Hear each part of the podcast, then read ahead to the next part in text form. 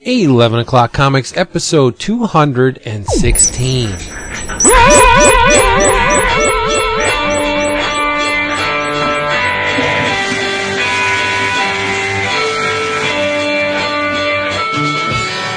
oh man Oh man, what? that was a good one Was it? yeah i thought so That's because I'm in like my new, my, my, my new recording space. where oh, you oh, yeah, finished the room I well, we finished painting and everything is pretty much where I want it laid out. I haven't hung any art yet, but um, and i do with the feng shui. But you know, it's it's yeah. This is I think where the machine's gonna go. This is where this is where I'm gonna be sitting when I'm when I'm, when I'm chatting it up with my voice. So, is it near a window It is well once once we dismantle this treadmill, uh, it's sort of I don't know. There's only two windows in, in this room, and one's at the headboard of where where where, where the, the futon is, and so the neighbors can hear you exactly, oh they're calling for jesus and, uh, and the other one is, is in this little dormer area. So hmm. I think just only I'll, I'll, I'll post the man cave when, when everything's done. Nice. sure Do it up. I still gotta get my pictures to what robot six or whatever the hell it is. I'm gonna do that. do. Yeah, one of these need to days. get you need my my drawing to me. Yeah, you know, I do. And I, they, Jason, they are safe, but I will get them into the, the um, safe hands of the, the postal service. I Your- trust you. Safe? ASAP. yet drooled on upon upon yes drooled upon Yeah, rule upon. yeah pretty I'm hosting Yeah. a big. And I tell and I tell you what, there's even going to be a surprise in there for you. Ooh, some some Chris Neesman DNA. Mm-hmm. did i hear poker I hardly know her. No. Poker. Hey, Did did you say poker, Jason? You're hosting a poker game? Indeed. Nice. Wish I could play. You know what would make that even better? Hmm? If it wasn't a poker game but a magic tournament and you were hosting Oh, it, Yeah. that would be hot. he'd be like, "What is this We're gonna have different tables. We're gonna have uh, a, we're gonna have a Stratego table. We're gonna have a, uh, a Settlers of Catan table, Really? a HeroClix table? table, Oh boy! uh, a Magic table, and a poker All table. right. Nice. I've never the- played oh. S- Settlers of Catan. I've heard it's really good, I've never played any of those things other than poker. but it's everywhere though. Toys What? R Us has it. Settlers. Um, Yeah, our, yeah, our right. Target has it. Walmart. It's like they they've branched out into every chain. It's And crazy. Speaking of Walmart, how about that Lego story? the Lego story. You don't go to the forums, so you wouldn't know what I'm talking about. But oh, oh snap! Oh snap! Um, my uh, my son got the Lego Tie Fighter as a birthday present, Uh-huh. That's and we go to big. open it up to build it, and uh, he dumps it out, and he's like looking for the minifigures, you know, because that's Oh, what they no. always Still do. there. No in there. So then we look at one of the bags. Some dude or chick, I guess, but somebody bought this set, brought it home, took all the minifigures and all the like key pieces out, then put Bobo like random Oh, like no. bric-a-brac pieces back in. like then red. hot glue gunned the plastic bags back together. You can actually see the dollops of hot glue, and then hot glued the box back together and returned it. That's Oh, a problem no. these days because That- the yeah. minifigures are, are go for buku. Yeah, but luckily, I mean, Walmart was real cool. Beth uh, took it back today, and they were cool about Oh exchanging. man, that, I mean that. Think about how evil that is. At what level you It just is. ruined a kid's birthday? That's Yeah. the main thing, a right? ba- I mean, bummed. oh yeah. I mean, he'll carry that. He is scarred for life. no, no, no. He got. I it. gotta put this- He built it. This is going in the show notes as despicable Lego tactics. we do not condone. No, No. of course not. Hey, everybody, No, we do condone? The Brotherhood that is 11 o'clock comics, and you are listening to it, episode 216, bitches. I am Vince B. Fantastic Four back again. Yeah, it feels good. Uh, back together again for the first time. Uh, I'm Christopher Huntsman. Okay, Stan. Is- it feels good. It's a little premature. I'm David Price. And I'm Daniel Dreiberg, No, you're not Daniel Dreiberg. otherwise known as. I have no idea. What? I don't know. What? Who? Nite Owl. Yeah, yeah. Oh, all right. See, But the, the new one. Yeah. You're not Nite Owl. You are. See, I'm in one mood mo- mode, and that, that, that uh-huh. question just oh. kicks me right off the track. It's like a railroad switch. You're not lemon meringue. That's what I had today.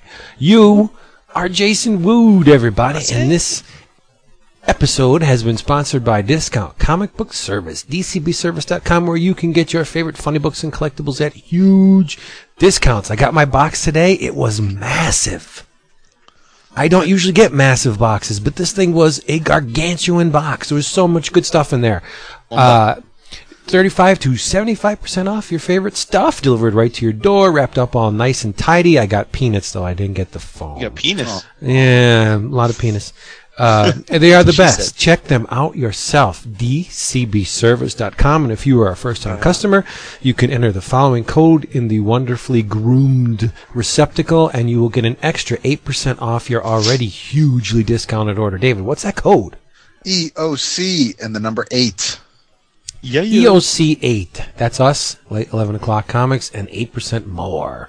Do it. Discount. Comic book service. DCBService.com. Take it Hey, away. uh, a, uh, a pre-ordering note. Uh, I mentioned it as uh, a couple weeks ago as my uh, in your travels that I had uh, uh, been lucky enough to read a preview copy of Revival by Mike Norton and Tim Seeley.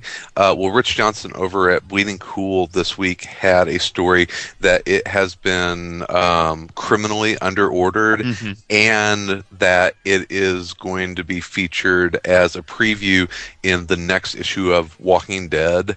So interest in Revival is probably going to spike big time because of that.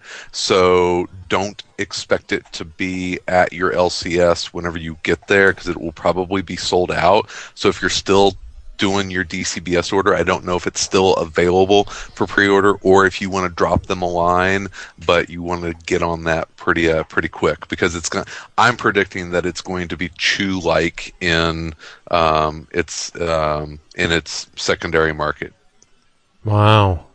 So I, I that that was the same recipe for Chew is that it was it was under ordered and then there was a preview in the back of Walking Dead and local comic shops didn't order enough of, of them and then demand spiked on it and uh, and people were kind of left uh, waiting for the second, third, and fourth printing. So get on Revival and it's it's really good. It's really good.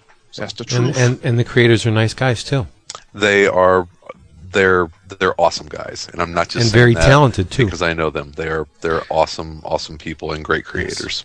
Honest creators. Have you seen the Bleeding Cool number zero? No, No. Ugh, ugh. The layout is nasty. I mean, the zero issue came out today, and it was uh, loaded with things you would normally see on, on the website. They had an article on Boom and uh, Va- Valiant and stuff, but. Uh, especially price, I think was a buck forty nine for uh, a bunch of pages, and the regular magazine is going to be, I I believe I read one hundred and twenty eight pages for less than five bucks Swizzy. but they need to tweak the layout. The layout is just here's the the question I always have with toast. stuff that wi- like that. Um, are you getting anything more than you can get online? I think I, th- I, I I think he's there's definitely a divide between what's going in the magazine and what's appearing on the website. Okay. What I can assume, ah, but the the, the zero issue didn't didn't uh, trip my switch. Well, it's nice to see Gareb land on his feet. It does have a wizard feel to it, That's so mean. not visually, but just in the you know the In the the premature hype, humor? the hump, in Oh. the hump. no fart Yeah. jokes? I like fart jokes. I know, that's why Wizard I also like Twisted Toy Fair Theater. That was the best part of Wizard. I you know I like that as well.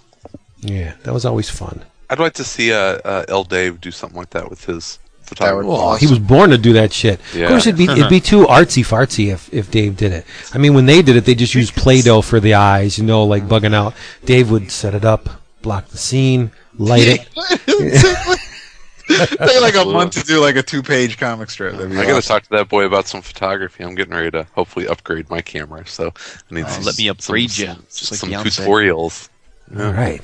Hey, Let's that's upgrade some, uh, some some some drinks here. Um, uh, Wood, why don't you kick us off this week? What are you drinking? I'm gonna br- I'm gonna I'm gonna bring the funk like a nasty dunk. Uh, I am drinking some. Um, this was Mr. Skottie Young was drinking last week, and when he mentioned it, I thought, oh, that is a perfect summer drink. So I am drinking it this week. Some Leinenkugel. Well, there you go. The summer shandy or just the Mhm. wine Google? Yes, sir. Very yum. Delish. Delish. There you go. Google's a funny word. Uh, Mr. Uh, Mr. David, how about you? Uh, this is also a thank you to Mr. and Mrs. L.A. Rabbit, uh, Andrew and Lisa. For some reason, don't know why. Well, no, his, his the the postcard, the note did say why. Um, we were home and the doorbell rang. Had no idea. I, I thought Renee had ordered something from UPS. She thought I ordered something from UPS. Open up this box, two boxes, um, one of which contained wine glasses. The other contained three bottles Oh, from uh, Folia the, the, the, the vineyard that makes Menage a Trois.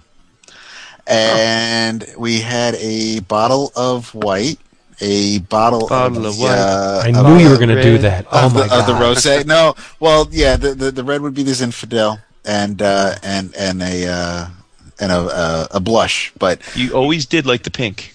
oh yeah, but Yeah. it's it's uh it, the, the Zinfandel's rather tasty. But I I just so I I am thanking Andrew and and Lisa for that. And I mean we we met them we met them both at New York Comic Con last Uh-huh. October, and I mean just just very nice people. very yes, very nice, very friendly, and and and you know, didn't run away screaming when when when they saw us. So it's uh, it it really was a, a very generous and and thoughtful gift. So I, I thank you both for that. And the wine is damn tasty. Sweet. Nice. How about you, Mr. B? I heard the Muslims hate the Zinfandels. They cut their heads off. Um, yeah, made Jason laugh. I am drinking the Yuengling. That's one of those ones that people are going to be listening to this, and like 10 minutes from now, they're going to start laughing. Oh, It's typical, isn't it? You remember whenever I went to uh, went to Florida and was talking about how there was Yuengling all over the place? Yeah. Uh, well, Yeah. Bean uh, from the forum, Bean, uh, let me in on why there is apparently a huge Yuengling brewery down in the Tampa area. No now. kidding. Yeah, so so they're it's not just being brewed in Pennsylvania. It's it's it's down there in Florida. Uh, I have a, a thank you before I forget and get on to my drink roll call. Uh, Jim Bob Kim, uh, listener of the show, uh, amazing artist, uh, great person. He uh, he did this really awesome and funny um, uh, sketch. Uh, more than a sketch. I mean, it was a full-on illustration of the "Where in the World is Christopher Niesman?" Whenever I was on the walkabout, and he was kind enough to uh, to send that up to me. So I got that in the mail this week, which was a, a very pleasant and very nice surprise. So uh, he's awesome. So thank you, Jim Bob. Uh, I am drinking. Uh, I don't know. I told you guys uh, last time we talked that the wife and I are doing a little lifestyle change. We've uh, uh, adopted a paleo lifestyle, uh, which is changing our eating and drinking habits. So Uh, you're based- drinking ostrich egg, uh, ostrich egg. Uh, Something, something like that. Something like that. In, in addition to like taking all of the grains out of our diet and uh, and uh, eating a lot of a lot of meat, um, I can't drink a whole lot of beer on a regular basis. I kind of save it um, for a limited amount on the weekends. But I can drink red wine during the week, and I can drink bourbon, which makes Chris happy. So I am having some of the. Uh, 30 something year old Jim Beam that uh, that Andy Tom uh, brought me up for C2E2. So I got uh, got old Jim Beam on the rocks tonight. So um, but not much because I got to be a good boy. huh, you now- gotta love now those for- Paleolithic When bourbon you say not much, do you mean like half a jug? Or, I mean, like, like tonight probably like 2 ounces. So okay. Oh wow. Two ounces is not much. No, it isn't. no, just a little Damn, dude, I like. I don't think I like clean Chris. hey, when I'm getting ripped. It's Our show awesome. was not based on clean Chris. You know that. Yeah, right? seriously. Yeah. Yeah, you know, I'll probably fall off the wagon, but you know, I gotta, I gotta, you know, get in good shape. And It's No. cute that you said probably. Well, you got till December 25th to enjoy it. Oh, jeez. 20, Oh, 21st. gosh. Yeah. Yeah. Is that is that when? Uh, That's it. that That's when the Jesus end. Comes back again. no, no, no, no, no. Uh, s- s- speaking of the mail, I, I have to just, I, I'm very happy that I received something in the mail. I am just not real thrilled with, with how um, the, the postal service, the mail carrier, decided to cram it in. They Mangled the shit out of that. They, uh, yeah, they, there's a nice little dent in the cover and, and kind of going into the first few pages. But the collected edition of Oceanverse is a beautiful looking package. Uh, Yeah. Mike Schwartz did a fantastic job putting this thing together. I love the cover feel. I love it's it's. I got my little sketch inside. There's the acknowledgments in the back for those of us that contributed via Kickstarter.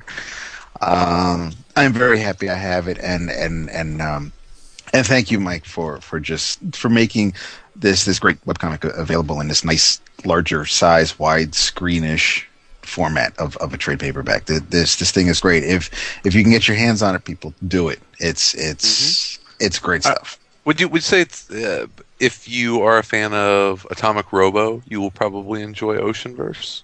That- I, I I think that's yeah. fair yeah, to say? Kind yeah. of, Uh, yeah, from, from a, from a what? to- tone How standpoint. about Irwin Allen? so. As far as the Can- can- if I- science is I- and things like that, yeah. Can I be honest with you? I I, I like Oceanverse better than than Atomic Robo, but I guess That's- I know I'm in the there- I know I'm in the minority a little bit because I know it's a very popular book. But that's that's a book that is like one of those consensusly loved books that I just it just didn't grab me. I've tried two two of the miniseries. I mean, it's not bad. It just it just didn't like reel me in, you know. Um, but I but I really enjoyed uh, what I've read of Oceanverse so far. So I can see that. He's disgustingly uh, creative and regular too. I mean, he yeah, those superhero fish he does Bang at the Bang cons Bang. Are, uh, yeah, are awesome. dude. Yeah, yeah. I hate anybody that does their thing with some kind of regularity. Don't like Hey them. man, we're regular every week. That's true. I should hate myself then, and you guys. Well, that's What are we- a given. You're- What are we going to talk about? Let's talk about some comics. Yeah. what you got? I don't. I want Chris to go first because I know he was reading something that I'm going to have a chance to jump in on. So All right. Um, the cold, you don't want you you don't want to go first? the coldest city. Is that what you want to talk about? The No. coldest city, Antarctica. No, I was that's talking about some wonton. I know, I know, I know. Um, okay, I, I will not talk about the coldest city right now. That's a really You good. can essay, talk Matt. about that. You can talk about both of them. No, no, no. I want to jam with you on uh, on wonton soup. Ooh, Um, we are all big fans. I think I think I'm not lying when I say that we're all big fans of James Stokoe. Correct? Shit, yeah. Correct. Yeah, so along with that, yeah. Yeah. Which is You- odd because he's Canadian. You know, I keep thinking of him as being from Seattle, so just let me little, little fantasy. Uh, no, he is he is Canadian. I think he's from the Vancouver area. He is, uh, I believe, good buddies with uh, Brandon Graham and Marian Churchland. Is it Churchland? Yes, Yeah. Churchland. hmm Uh, I always want to say Churchill, uh, Marian Churchland. So it's kind of that uh, that Vancouver uh, group O uh, O creators. Um, he did a series through Viz uh, a few years ago called Wonton Soup, and has been um, uh, collected and released in, in digest form. And um, at first uh, glance, it looks very manga-ish. Um, uh, first of all, it, it was from Viz. Now it's being published by Oni. Uh, Okay. And Really, I didn't know this came out from Viz too. I, I believe. So. I hope I'm not misspeaking. You I you thought- may be thinking of Brandon Graham because his uh, King City came out through Well, that, Viz. no, I thought Or, that came um, from Tokyo Pop. To- Tokyo Pop, right? Yeah, You know- that came out from Tokyo Pop. Yeah. You know, uh, I'm gonna have to spot check this. I'll I'll, I'll look a little bit later, but I was pretty sure that this started at Viz. So okay, Cool. e- even if it even if it didn't, it, it is uh, it's through Oni is Mm-hmm. how the uh, uh, the digest is released now. And to get into the actual like meat of it, it is all uh, beautiful James Stokoe black and white art. And um, it says it right on the front, and it grabbed me, and I said, "That sounds freaking cool." It is described as a space trucker cooking opera. It's true. That's And that's pretty that- good description. is what it is. It centers around uh, the main character is Johnny Boyo and uh, and his friend uh, Deacon Vans. They are uh, interstellar truckers, and uh, and they basically do just that. If you imagine uh, uh, truck drivers in outer space, they go from uh, planet and planet to planet and space station to space station, and they haul uh, goods. Uh, some uh, some Shit. legal, some not. They haul shit, literally. Is that what they're hauling? Is shit? Okay. Shit. It's an acronym. Oh, okay. Uh, superheated incendiary turbo T. Yeah. Uh, yes. Okay. it's been it's been it's been like th- almost a month since I read this. So There's uh, a lot. uh, there's there's so many little funny things in here like that. Um, there is uh, a scene where they are attacked by space ninjas, which you would think of as being the most awesome and deadly things in the universe, and they're not. They're really just kind of like these douchebag annoyances, and Johnny Boyo uh, does a pretty good job of immediately dispatching them.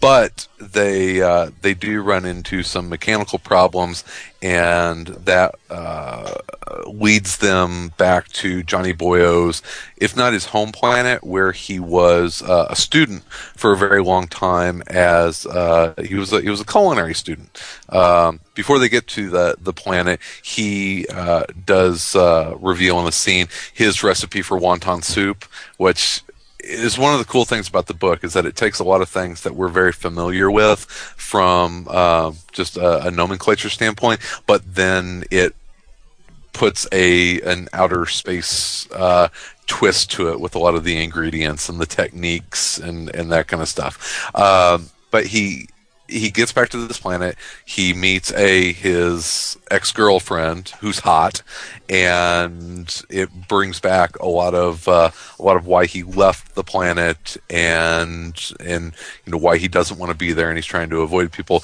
But uh, he's able to to track down his old mentor and and friend, uh, his uh, a professor, um, and then along the way uh, gets involved in a uh, Iron Chef like food challenge with um, two extraterrestrial twins, and it is a uh, it is an Iron Chef for the ages, and I'll just leave it at that. But you know the the, the whole thing.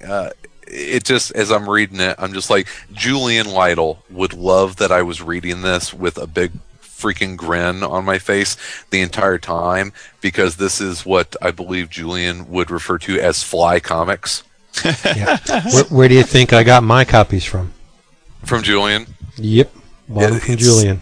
It is so fun and it is so just cram packed with fun big ideas and little nuances that just little sound effects and little creatures and and things that you might e- you know even miss on the first pass so there is some rereadability to it i mean it's not an incredibly deep book or or earth shat it's not going to unlock the mysteries of the universe but it is going to make you um enjoy reading comics and um, kind of enjoy the things that you're passionate about in life. Yeah. It's one of the I- things on my walkabout that I was like, okay, this is reminding me why I love comics and what is awesome about being passionate about things. Wow. And see, I'm stunned that you you like this as much as you do. Oh, I loved it, dude. because I I, the- I love to cook, and so that's it- what I'm saying. Aside great, from the, the the culinary aspects of it, the way it's presented and the style in which it's presented does not scream "Love Me, Nieceman." Uh, you know what I mean? It. It's but I think in uh, in wonton soup, the devil's in the details. It's the story is is Yes. fun and it takes you where it has to go, but along the way he makes these stops Mm-hmm. uh, and and disgusting levels of, of deep design and detail of the clothing and the spaceships and other vehicles and aliens and and, and The- just the pro- handshakes.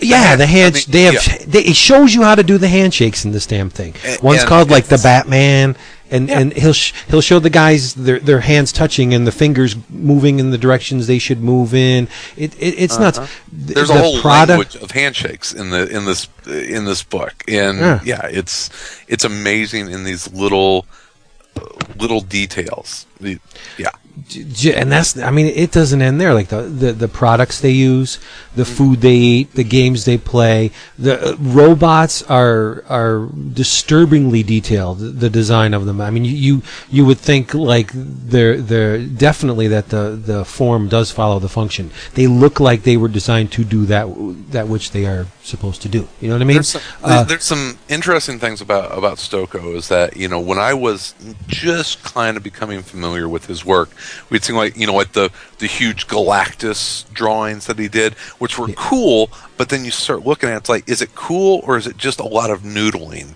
And then you read something like this or or some uh, of the stuff that he's done in Orc Stain, and you're like, no, there there's a refinement to to him as an artist that.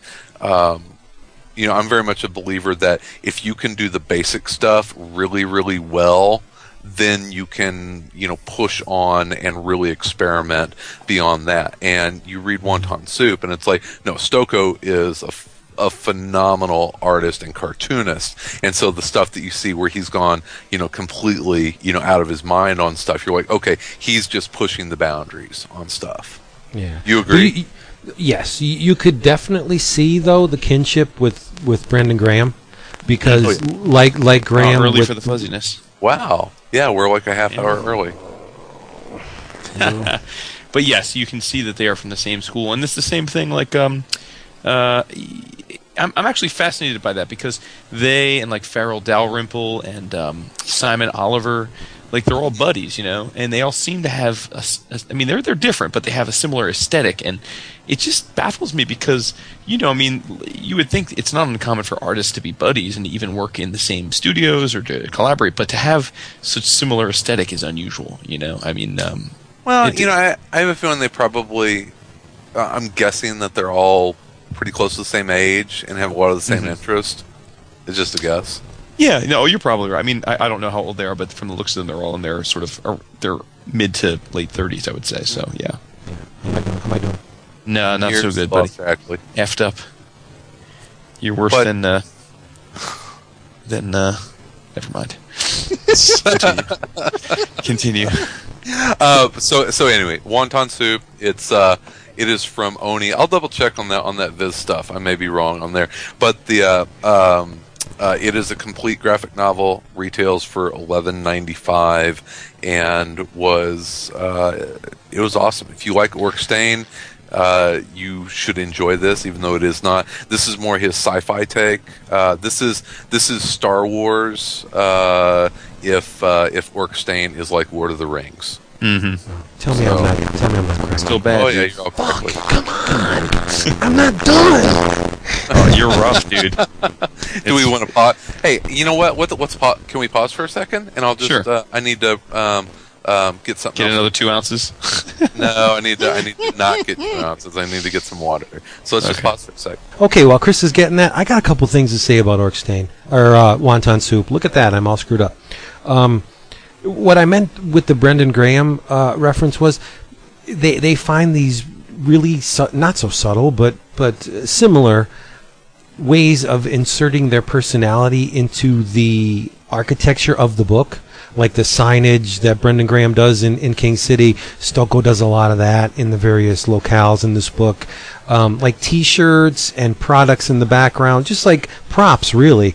Uh, everything has a, a logo on it. It's all designed, um, and, and it's very unique to the creator. But the approaches between the two of them are very similar, right?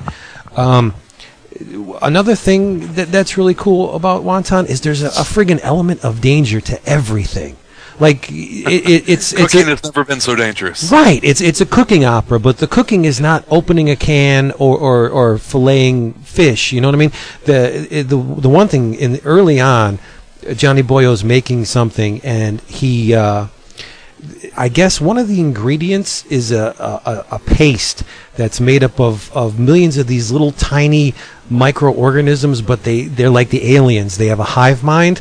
And if you don't prepare them exactly the right way, they'll turn on the chef and kill him. So, so he's using this this stuff. But but, but on on on the inverse, it's it was it the same ingredient that it it's basically its sole purpose for existing Right. is Is- is is, is to be to is be to be eaten. cooked. Yeah, Yeah, yeah. be- So the, the the thing is very very specific about the way in which it's cooked because that, 'cause that's what it exists for, right? So if you don't do it exactly right, it, it will kill you. And the the there's not too many devices capable of cooking this stuff at the temperature required. So he's almost like. Um, uh, what's his name on Star Trek? Uh, Scott, uh, Scotty, right? He can jury rig stuff uh, with with uh, spit and polish to get it to work, and he takes apart this cooker that uh, to to make it cook at the right temperature, and he does this all within his little tiny room. Uh, he uses grenades and stuff to cook. It's nuts. Yeah. The, the the levels they go to just to cook in this thing.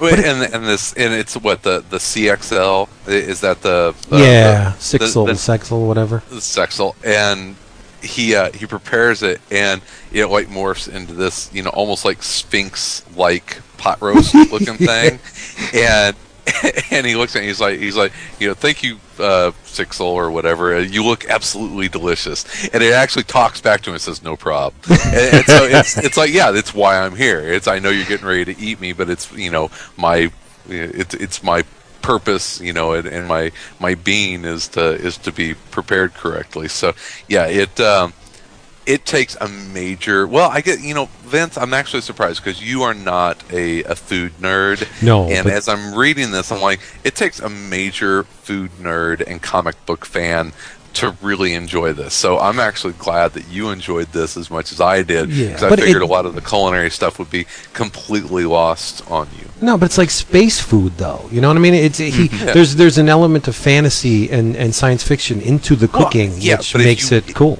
If you watch like Iron Chef now, it's like there'll be these crazy bastards cooking with you know uh, what uh, the uh, why am I drawing a blank? Uh, the Sub Zero stuff, um, super freezing, Liquid nitrogen. liquid nitrogen. I want to say nitroglycerin, which would be Would more be like really cool. go cook with nitroglycerin in wonton soup, uh, but like liquid nitrogen, and you get like you know the molecular gastronomy, which is like what was going on in wonton soup. They, they'll be doing this just crazy, you know, b- b- cooking with blowtorches and, and and that kind of stuff. So Yeah, and there's a martial arts element too to, to the cooking, as you'll Mm-hmm. see in the cook-off towards the end. It's not just you know choppity chop and, and But put it- stuff in a pan. how I need to you get like? on this with the quickness. No, you do. Yeah, same Yeah. You'll love it. Yeah. I think they're out of print, both volumes. Yeah, I, I think they are as well. But maybe it'll now that he's uh, getting a little name for himself. and he's Oh, got all those uh, Sullivan Sluggers riches coming his way. He can uh, get a little program going to print this And- up. But the uh, the author page in the back of the first volume is quite prophetic, because uh, it says James Stokoe, blah blah blah. Here he is. This is what he does. Um, has a love for Godzilla on a par with other men's love of pie. yes. So it does portend to his current assignment at IDW on the uh, the Godzilla miniseries. Is Or is your- it? is- Yes. Is yours printed by Oni? Sure is. Okay. Oni. Nice design too on these little books. These these manga volumes are very nice. You know, I might be thinking of King City with the Viz thing. I Think mayhap you are, my friend. is- Maybe, but that's okay. They're they're brothers, right? You know, what, Chris, I think arms. there's a manga that you'd be interested in. I've heard it's excellent. I have not read it yet, but uh, but I've heard it's excellent. and It's pretty much like perfectly designed for you. It's uh, um, Oishinbo. Um, Yeah. The the uh, that's the manga. Uh, I'm pretty sure it was put out by Viz here in the states, but it's uh, it's about Japanese cuisine and cooking. But it's like my understanding is it's not. It, it's pretty much a uh, very much almost like a cookbook. It's it's like the art of making like Japanese cuisine. Uh, Oh, neat. yeah. So Yeah. be on the lookout for there's that actu- in like a T-fall sale or something maybe. There's a uh, there's a, a documentary out right now on on a guy who's a, a sushi chef that I want to see on, all on that same same mode of thought. Mm-hmm. Uh, Yeah. uh, which is supposed to be pretty pretty amazing. So anyway, yes, wonton soup. Yes. Really- two really volumes from from Oni. Is there two volumes? Yep. Some Yeah. bitch, really? Yeah, I'm holding the second one in my in my little hand Oh. here. sunken now. That makes me angry that I don't have it, but really excited because there's more wonton soup. Yeah. How's the second one? Uh, it's a, a different tone than the first one. Yeah, very much different tone. same same approach, but uh, it's a. mu- I think the second one's much more involved. It's more adventure like than the first. Still still dealing with food? Oh and- yeah, yeah, And, and hookers? yeah. And and uh, Deacon plays a Hello. much bigger part in the second one. Deacon's funny. De- Yeah. Deacon Deacon's kind of the Han Solo to Johnny Boyo's Luke Skywalker. Yeah. Um, but it, there's a lot of Wobo in that character. He just wants to get his wick dipped. That that's his Yes. his reason for existing. pretty, he's He's- pretty, he's And pretty single-minded. Let's Yeah. be honest, who doesn't? It's it's true. It, there there's even one section where uh they they have a little bit of time on the ship and they're like between planets going to to waiting for the tow truck and uh, the space tow truck, and uh, this guy called Lindros. Which is great. He was he's, awesome. Eric? he- he's Johnny's friend, um, and they play this game. Uh, that's uh, it looks like a bit like chess, Gotho. That's what it is, and the each individual piece is disgustingly designed by Stokoe, and the machine that that uh, assists in the playing of the game is designed. It, it's it's it's just level after level of this really deep thought involved in every aspect of this damn universe that'll just it, it it'll it'll mystify you when you when you when you read it it's it's I don't know uh, conceptually how long it took him to come up with this but I'm thinking there was a lot of legwork involved in, in this book because it's just not thrown down But the big thing is that it doesn't get lost in all of that. Yeah. It is it is an incredibly fun book to read. yeah it's lighthearted too even Yeah. though there's death involved and and, and, Yeah, and other but things it's- it's, kind of lighthearted It's kind of cartoon death, you know. Yeah. It's um, yeah. It's it, and whenever you read it, you kind of understand. It's like ah, you know. It's yeah. like It's the 'cause I don't know him. the Marleafs are, are, are a scream Oh God. we won't say anything about that- that because it's a that, No, that's y- not It is. It is so brilliant. These things have um, no defense except they are cute, yeah and so they are so cute that no predator could bring themselves to to kill them. They look like little Kool Aid men, little chubby Kool Aid men. Uh, yeah, and and they and As they opposed just, to the skinny Kool Aid man that we're all familiar with. Yes, well, that's true. They just, I imagine them being pink and walking around and just going Marleaf. Yeah, very. They're, and that's all they do. It's like Marleaf, and they're so cute. And then one of the twins uses them as an ingredient, and chops chops the fucker right in half on panel. And and, and all the other Marleafs just look at him and go, Oh, shit. "Marleaf?" Question mark. it was fucking brilliant. So funny. So good fun. stuff. Good stuff. it's really good. Look Sounds at like that. you're watching Pokemon. I know. It's it's kind of like um, if if he had cut Pikachu in half. Ooh, Alrighty. Alrighty, Dan. that's nasty shit. Alrighty, Dan. Who's going next? Uh, well, you were crackly, so I mean, if you want to go now, Do your thing, baby. Do your I want to go now? I don't know. Um, I got a done in one that Aw, yeah? is, is a Oh, me bit. Too. It, it's an introduction to a much larger and deeper universe. If you enjoy, if you enjoy this done in one, you have a long road ahead of you because it's by um, Alejandro Jodorowsky. We know him, right? oh, It's called Yeah. The Weapons of the Meta Baron. Um, Yes. Illustrated by Travis Charest, Charest, I say. Sure, I believe. Yeah. Yeah. Charest Charest, yeah. and um, Zoran Janjetov.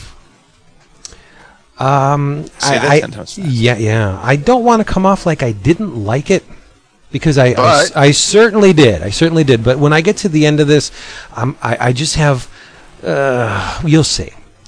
It's a, it's a done and one, and it's pretty brilliantly conceived uh, as a, a, a dip of the toe in, into the uh, very often murky waters of Master Yodo's Metabarons. which is a part of a bunch of. Yeah, that's a big universe. The Metabarons and the Incal and the Techno Priests. I mean, they, they, they overlap in a lot of areas. But um, essentially, it's a tale of no name. The last Metabaron. He has no name, but people call him no name, so therefore, he has a name, and it's no name. Okay? Uh, and there are reasons for why he's the last Metabaron that, in the story. I won't. Well, I, maybe I will. Uh, His universe is called the Ennead. It's an octagon, a universe shaped like an octagon. This eight-sided construct, where streams of energy like cascade from each of the sides to this central point. Uh, at this central point, there's an asteroid. It's it's the beating heart of the Ennead called the Omphal. Omphal. Um, a- and, uh, residing within the asteroid are eight semi-immortal beings known as the intrasleepers, and these guys are charged with the construction of the dreams of all living creatures. And it is to these men that No Name rushes in the hope that they can solve his problem. He's got a really big problem. Very last Metabaron and he happens to be losing his memories. Why? Well, because he recently procured a weapon the, called the Omnigrail. And this device, it, it's it in using this device, it physically bonds with him, and it consume it's consuming his memories as it does so. So the the interest sleepers, my son's outside stirring up shit. The, hmm. the the interest sleepers restore the Metabaron's memory, and that's that's the hook to this entire one shot. As they restore the Metabaron's memory, Jodorowsky allows the reader a glimpse into what they're putting back. So you, you get to witness the beats in No Name's formative years, like his ascendancy to the position of Metabaron, which involves patricide. You can't become a meta baron just by, you know, schooling or training or, you know, filling out the correct forms. You have to overcome the previous meta baron, and that's your father mother. That that's his his uh, progen- Jamada. progenitor Agora. So he has to beat his father in order to And become the Metabaron. that's, that's all the Metabarons. Yeah, it's it's like this this genealogy of of these ultimate warriors. I mean, they don't get beat. They always have a contingency plan. They always win, uh, unless they're Until- fighting one of their own. yeah, and, and, and until the end, and yeah, that's uh, that that's their their final test is to uh, is to to kill kill the Meta Baron to become the Meta Baron. right. pretty- And yeah. but in doing so, they have to kill their loved ones, their their their their father. But see, that's the deal with No Name, as he. Well, it's no secret. He beats his father, and in doing so, he kills his father. And he proclaims during the ba- at the end of the battle that he will never bring a child into the world. He'll never have anything, any of his spawn have to endure the pain that he's enduring. So therefore, he is the last Metabaron. Pretty damn cool, right? Uh, so you have two artists it's a beautiful illustration, by the way, of with of, him. of he with his um, um, Oh, yeah. father mother. That's- I mean, it's it's yeah, it's creepy, awesome. That's the thing that I want to get into. Two artists at work here, uh, Janjetov and Charest. Now, I would be a fool if I didn't say Travis Charest is a hell of a draftsman. The man can draw the the shit out of anything. All of his panels are beautifully composed. The rendering is impeccable. Uh, I love how he inserts a bit of noise into his coloring. I mean, you don't get flat colors with Travis. There's always a bit of granularity to them that makes them look three dimensional and, and, and, and modeled. He, he's a he's an amazingly capable illustrator. Not so hot with the sequentials. And that that's it, this book doesn't fail. All Charest's pages are nicely designed. There's uh, a certain flow to them, but when you butt them up against Zoran Janjetov's work, it's like night and day. And and and Janjetov does it with about a million less lines. I mean, he uh, Zoran doesn't noodle. He's very much in the Mobius school. He'll he'll he'll apply the heavy, intense lineage when he needs it, but for the most part, he just contours and lets the color do the work. Whereas uh, Charest, man, he goes in and it is finely detailed. It's It, nuts. yeah, it's, it's fully rendered stuff. It's beautiful though. Oh, it is gorgeous, Yeah. but and you know what? There, the the sequence that uh, Charest uh, detailed with um, the Metabaron fighting his father was also drawn by uh, Juan Giménez in the original Metabaron series. And when you put those two sequences side by side, the interpretations are like night and day. Uh, Giménez is so much more ballet-like, so much more fluid. And I, I, I don't want this to sound like a condemnation of of Charest because he's great. He's a he's a superb illustrator, but it just shows you the, the, the caliber of talent that's working on this Metabaron stuff. When you got a guy like Charest being overshadowed by you know his his peers on the book. It's just it's the the the, the detail and the level of design and the just everything about the Metabarons just sparkles with with creativity. The, all these guys are brilliant, but you got to have a hierarchy. Somebody has to come you know at the bottom of the list in this book and and it would be Charest unfortunately because Janjetov whew this guy's a monster with the with the the cartooning it's it's just insane uh, Chris did you read um, Weapons of the Metabaron? I have read. I have read. Mo- I read it whenever it came out, which was Mm-hmm. what about a year or so ago. Give or one take. Of those, yeah, it's it's one of those humanoids books that whenever humanoids puts out something, especially um, by Jodorowsky, I buy it, even if I'm not intending to read it at Hell the yeah. at the moment, because if I don't, then it's going to be gone and incredibly expensive. Um, so I bought it and read most of it, um, but then I started reading the Metabarons, and Right. so some of my stuff is probably uh, crossing wires. Oh, you're gonna. There's a huge overlap Yeah. between the regular Metabarons books and this this special uh, album edition because uh, I don't know if you know this, but the the American Humanoids edition is significantly smaller than the original edition. Original, yes, original publication size of this book was 24 centimeters by 34 centimeters. That's roughly nine and a half by 13 and a half. The yeah, the uh, American edition is uh, standard. Well, it's a little smaller than magazine size, so Yeah. it's it, the footprint's a lot smaller. Let's just say, but Like and yeah, I, I can only imagine Charest's work big size like that. Yeah, because I mean, there's one section where um, the Meta Baron and his daddy go down to this planet, and and they the the father says, "Okay, see that beast." And it's it's called a that was awesome. I had to write it down. It's a no. Where is it? Where is it? It's called a leodactyl. It, it's a cross between uh, a dragon, a snake, and a Yorkie. Yeah, I, The- the- I the dog- it looks a- like my a dog. Napoleon, a, Napoleon Dynamite moment with that. It, and it, it's gorgeous. It's it, um, you actually see the pores and the, the way the skin cracks around the nostrils, and the, every hair is so beautifully detailed, and the it, it's just plain damn good drawing is what it is, and and the, even the design of the creature is magnificent. And they have to to in order to kill it, they have to get on opposing sides of the beast and plunge their daggers into this thing's central nervous system at exactly the same time, or they're dead. It's gonna it's gonna turn on them and kill them. Like this Yeah, I thing, mean, this the- thing takes out armies. That's how big it is. the Metabarons, it, it, whenever they fight like an opposing army or this creature that if they're off by even a split second, they'll die. There's there's never a moment where you think that they actually believe that'll happen. I mean, they they are Caution They- to the wind. Yeah. they cannot be defeated, and that I think that's part of the reason uh, that that after he he killed his his father mother, that it's like you know I'm not going to do this anymore. I think they were getting bored.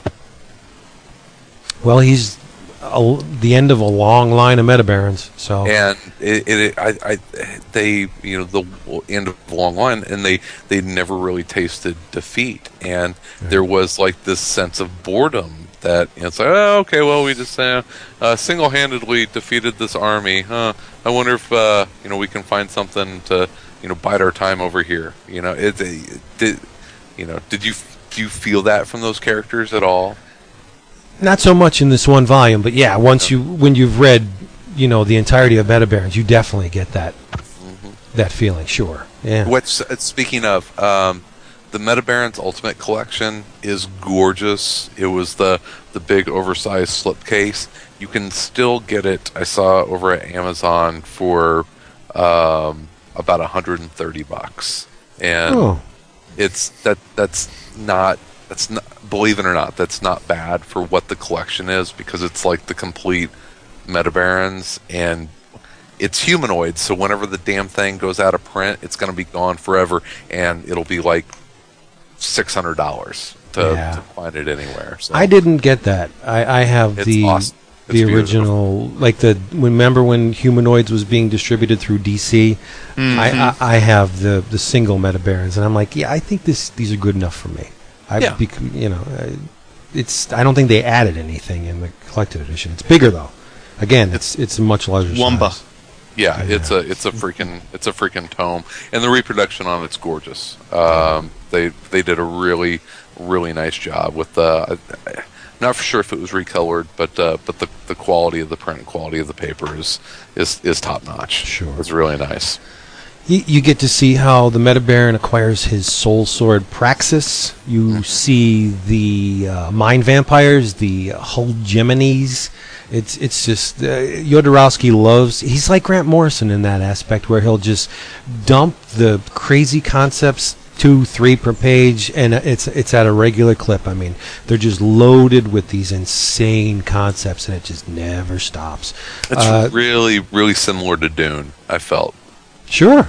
Yeah. It's- well, yeah, he I- was attached to the Dune project at one time before Lynch. yeah. It's uh, Mobius too. yeah. He and he and Mobius and um, I think they uh, uh, uh, Salvador Dali. Yes, Salvador Dali was going to play the Emperor. Yes, but th- they were going to have to pay him hundred thousand dollars a second. it would be well worth it to see Dali Uh, in that. Yes, I will do it. But you must Dali pay loves hundred thousand dollars a second. He's a jerk.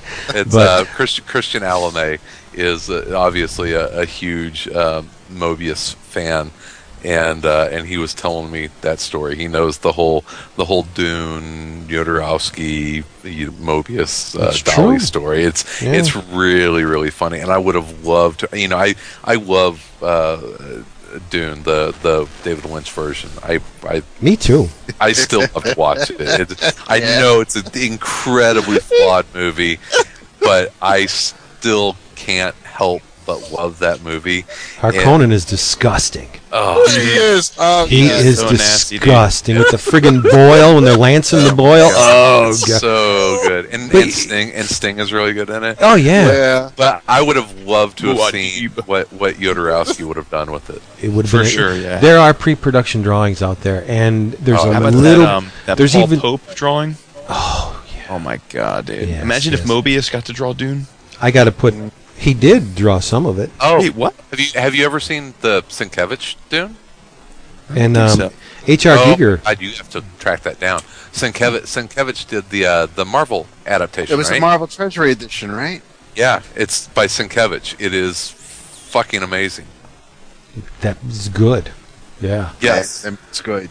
But Yeah, uh, it- what, what was I going to say? I was going to say something else. Oh, it, and as far as Dune goes, I love the Lynch version. But have you ever seen the miniseries that played on the Sci-Fi Channel? Sci-fi with William Hurt. Yeah. Yes, it's pretty damn good. Yeah, It's- I mean, I it- think I have. I think I have the DVD of that version. I and Children of both Dune versions. Tune was good too. I The like them. Children of Dune was very good from the You know, Sci-Fi I need Channel. to read those books at some point. I, I, I keep Yeah, I trying. think I'd like to. uh, I've tried to get into them so many times, and it just, uh, for some reason, they end up just sitting off to the side, and I don't read them. They're, they're difficult reads, especially the first one. Yeah, it's it's rough. I'll just watch the David Lynch version. He was smart to put the uh, the Gom Jabbar scene early in the book because as a kid, when I was reading Dude Dune, I'm like, that is the coolest thing ever, and I just kept reading because of that. You know, stick your hand in the box. What's in the box? What's in the book? I set him up, and you guys knock him down. You said- you- you stick your hand in, and I'm thinking of uh, that scene with, with Timothy Dalton and, and Flash Gordon, where he's got a Oh, In the plant, yeah. Keep putting their hands in whoever gets bit first, and it's Flash Gordon was a great. I mean, if we're I love it. Dune, Or- Flash or- Gordon was a great fucking movie, man. Ornella Go Flash, Mute- go. Oh, uh, Ornella Muti was delicious in that movie. And That's- Timothy yeah. Dalton was good too. He was great in that, and what, what, what, and and I mean, we're talking. about- Yep. and, and yeah, that per, he would have made a perfect Volstagg, but the um, right. Agreed. Agreed. what what what freaked me out was when Wow. um his uh I, I can't I, I'm forgetting the dude's name the, the guy who um who tortured who was interrogating Ming's daughter and and when when he died how he kinda, like, Klytus. Yeah and then but but but on on his death the way his his body reacted to dying that that freaked me out as a kid Klytus, I'm And- bored. and it was and and, and then Ming with the oh it was it was such a and Topol with oh god it was Max von Sydow? Oh, in come my- yeah, on. it's just like, it was it was so good. But yeah. Fall on and your then- and then- sword. And then, Sam Jones eventually goes on to play the Spirit in a TV movie, which was better than the. Anyway, Hmm. the uh, uh, David. Gotta bust my balls, don't you? Um, my But anyway, wait, let me just wrap this up. Humanoids, Sorry, sorry. 64 pages, hardcover, 1995. If you have yet to read the Metabarons and you want to see what the hubbub is all about, get it because it's a nice introduction. You'll know damn well by the time you close the back cover if you're going to enjoy the Metabarons or not because it's, It's, uh, very similar. it's worth the 20 bucks and, I- and i think that the if you like dune uh, I, I think that's a pretty good comparison for for what the meta barons is about it's i mean it is Yeah. um, it's cosmic with a big c i mean there's a lot of lot of big concepts in it but there's it, it's a lot of action and uh, kick-ass weapons and, and that kind of stuff. But yeah, there's some major major big concepts in it as well. I I I need to get through it, but I've been kind of taking my time with it. As you should. That's a good thing. Yeah, no, yeah, I would. All right, David. Uh, well, um, the one thing I, I wanted, the, the done in one that, uh, since you mentioned done in one, uh, this actually, I guess, is part of a ongoing narrative. But it, it this is Fantastic Four six hundred six, which I mentioned a couple of weeks ago while we were recording. Uh, the the ever so generous Mr. Pat Loika gifted me with the issue through Comixology, and uh, so I read it, and he wasn't wrong in that it, it, it is a good story. It is a done in one. It's it's uh it's penciled by Ron Garney. And it's it's it is nice and and I can say it is penciled by Ron Garney and it is it is it is for a Fantastic Four issue because it's Ron Garney it is not colored by Paul Mounts. It is What? actually uh yeah, yeah, it's colored by um by, by. Jason Keith who who Does who that colors Does that no, his, streak? his no, no, his streak was broken a while ago, dude. Because his his streak was broken, if not during the um uh the Millar Hitch run, it was it was broken. no, it was it After was that. it was it was No, it it was- was going it it was- was going strong into the Hickman stuff.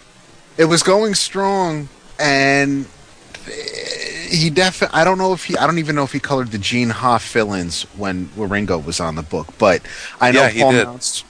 Okay, well his He, his Mount his was streak he was gonna he was gonna break Stan and Jack's streak of and he may have. He may have. I don't think. No, it's okay. I mean, and and it's. I know. I know. Jason Keith has been has been coloring Garney's pencils for a while, so I don't know. I I'd have to look. Not now, but I mean, I, I'm pretty sure Mounts' was was broken before 606. Uh, excuse me Um, for a second, David. What is this called again? It's Fantastic- Fantastic, Four Number what? six six You broke up. 626? six oh six 606. Okay. Six hundred. Gotcha. and six. Do it. Uh, So it's back to Fantastic Four again. Yes, th- well, there's still the FF going on, but this is just the Fantastic Four, all four original members. Uh, the story is is somewhat predictable. They're they're they're they're going on a journey, and and they're they're fighting strange creatures, alien creatures. Um, you find out at the end of the issue what they were doing. Depending on what you experienced or what you were, what you may have watched while while you were growing up, uh, you may know where the Fantastic Four are traveling through, where where, where they are. Um, so so they have to they they um they, they're on a mission. Uh, the mission is to save somebody. They they uh, they they they come across some obstacles along the way. It is it, it is a it is a very I don't want to say touching. It is it is a good story. It's it, it's fitting for the Fantastic Four universe. It's fitting for their family. Um, it is it's pretty straightforward. I mean, there's some flashbacks as as Reed and Sue are telling Ben and Johnny what what they're going to be going through and experiencing, but um, but I think I think ever since Skaar when when after Amazing Spider-Man when when um, before it became pre uh, one more day when when Garney and Reinhold were. I, I really do think that that Garney looked his best last when Bill Reinhold was inking him. Ever since then, when he's been doing his pencils and his colored pencils. Yeah, I got you. I got you on that. Um, and I don't know what he's been doing. Well, oh, after Skaar, he did uh, Wolverine Weapon X with, with Yes. Jason Aaron, and, and and that wasn't too bad. But really, since since Skaar, his his work has been a lot more loose, a lot lot rougher, and and it, it depend and on on something like Wolverine, you want rough, you want. I mean, that works. That, that that's fitting. Fantastic Four, it may not have to be polished, but you. I, I, I don't want I really don't want to see in a Fantastic Four book, you know, like unerased pencil marks or, or just or, Right. or, or or coloring over Garney's pencils as pretty as they may be. Um, but art aside, you know, uh, Hickman, like I said, it, it it's a it's a pretty cool story. Um, you know, it is the first Fantastic Four issue I've read in, in long in well over a year. I mean, ever since I mean, shortly I, Eaglesham was still penciling it. I think when when when I left Fantastic Four, so it's been a while. Um, but I, I, you know, I got to thank Pat for, for, for getting me the issue, and, and I had no problem with it. It, it could have been th- this. This is a Fantastic Four story that could have been told during any era, whether it was Stan and Jack, whether it was Byrne, whether it was Oh. Wieringo. It was it, it, it was a story that I mean, aside from the costumes because they're wearing their FF or the, the white funky costumes that they're wearing now. Um, aside from the costumes, the uniforms, it it would have been fitting. And it, this could probably, excuse me, this could probably be, um, like if they decided to do a ten best Fantastic Four stories collection, th- this would this would probably be in it. It Of was- all time? yeah, yeah. I mean, I mean, I mean, just I mean, not not part of like major arcs or anything. Just you know, like like the best the best of the Fantastic Four stories that you know, and and and this I could see this being in there. It was because of because of the mission they're on. I'm saying it, there wasn't it wasn't like there was anything groundbreaking or or you know there there were and and what was neat is that and be, maybe I'm wrong because I haven't been reading it. There really weren't any little things. There there weren't any um any side plot lines going on. It, there weren't any, any, any seeds planted that you know if, if if you like this then continue. No, it was just boom. This was it. Between these two covers, you have a complete story. This is th- th- this is a, a an assignment, a mission that they're going on, and you know they they have to complete it or something bad will happen and and and that's that's what the story is and and It's good and enough, right? it is it is i'm i'm deliberately being vague because i don't want to if anybody does check it out or anybody any long time fantastic four readers who who went away uh, as Hickman's story was was unfolding, or for whatever reason, if if you are familiar with the Fantastic Four family, I think you will enjoy this issue. Wow. It's just a really good standalone FF story. Yes, I agree. Yes, I like that. That's exactly. Cool. Are you in the mood for more Eaglesham, Oh, David? Well, you better go get Hulk 53. Oh, because okay. Eagle Eaglesham is drawing it. Uh, you know who Parker threw in here just to uh, sweeten the fleet pot? Alpha Flight, all of them, really all Yep. of them. all of them. It's it's Red Hulk, Alpha Flight, uh, A Bomb, Machine Man is is a a, a major Nice. character in this story. It's the first part. Uh, both of the She Hulks, Red and Green, are in here, and it, like I said, it's Dale Eaglesham. Oh my God, it's and he inks his own work apparently because he's just listed as artists. J- Dale Well, I, Eagles- think I think he Eaglesham was artist. listed as as artist when the Fantastic Four stuff started too. I don't think he had an inker. Oh, but there's okay. There's none of that pencily stuff here. Really? Yes. Oh, so it's it's more finished than his FF work was. Well, I don't know if I'd say that. Okay, okay. No, it's inked. It's Okay. There, there's That's none cool. of none of the. nice. Uh, yeah, and it looks fantastic. They didn't up the contrast to make it look inked. But if you want to continue on the Eaglesham Alpha Flight, go right into the Hulk because it's continuing there. There you go. And what the hell happened to Marrina? Oh, She dude, doesn't. dude, What do you she mean? Does, she does not look like the Marrina. She, I mean, she's No, first of all, she's not a not- giant sea monster. She Yeah. isn't. No, she not. So wait, I thought. So where does this tie into? What happened? What happened to her post the list? Oh, I have no idea. Last time I remember, she was gigantic uh, sea monster, making things nasty for for Namor. Yeah, and and well, that's the thing. Yeah, and I think her husband had issues with her during. It, it, there was there was the list one shot X Men issue and and uh, Namor, and uh, he kind of dealt with her, and that's that was that, that was actually Davis and Farmer, and that was the last time I remember seeing her. Well, she's hot again. Okay. She's tight. Her belly's ripped, and she's yeah. she's, still, She's she's still got that haircut. The the the little boy. it's Still smells like fish. it That's it's it. That's, Pete. so got the big anime eyes, like gonna cry. Well, you know, um, judging by the splash page, I can't tell, but her hair is uh, neck length, and it it looks like it's um, you know how they do that highlighting with the with the the stripes. It looks kind of like that. So it's um, when you hold on, when you when you're saying the last time you saw her was when she was making trouble for Namor, are you talking about in Dark Reign, or are you talking about way back? no That- that- way back in the day. He's talking about way back, and and and I'm I'm asking if he read Dark Reign the list. I, I did Yeah, not. okay. Okay, because that was the last time I saw her, and and I'm surprised that she's even being discussed in a book these days.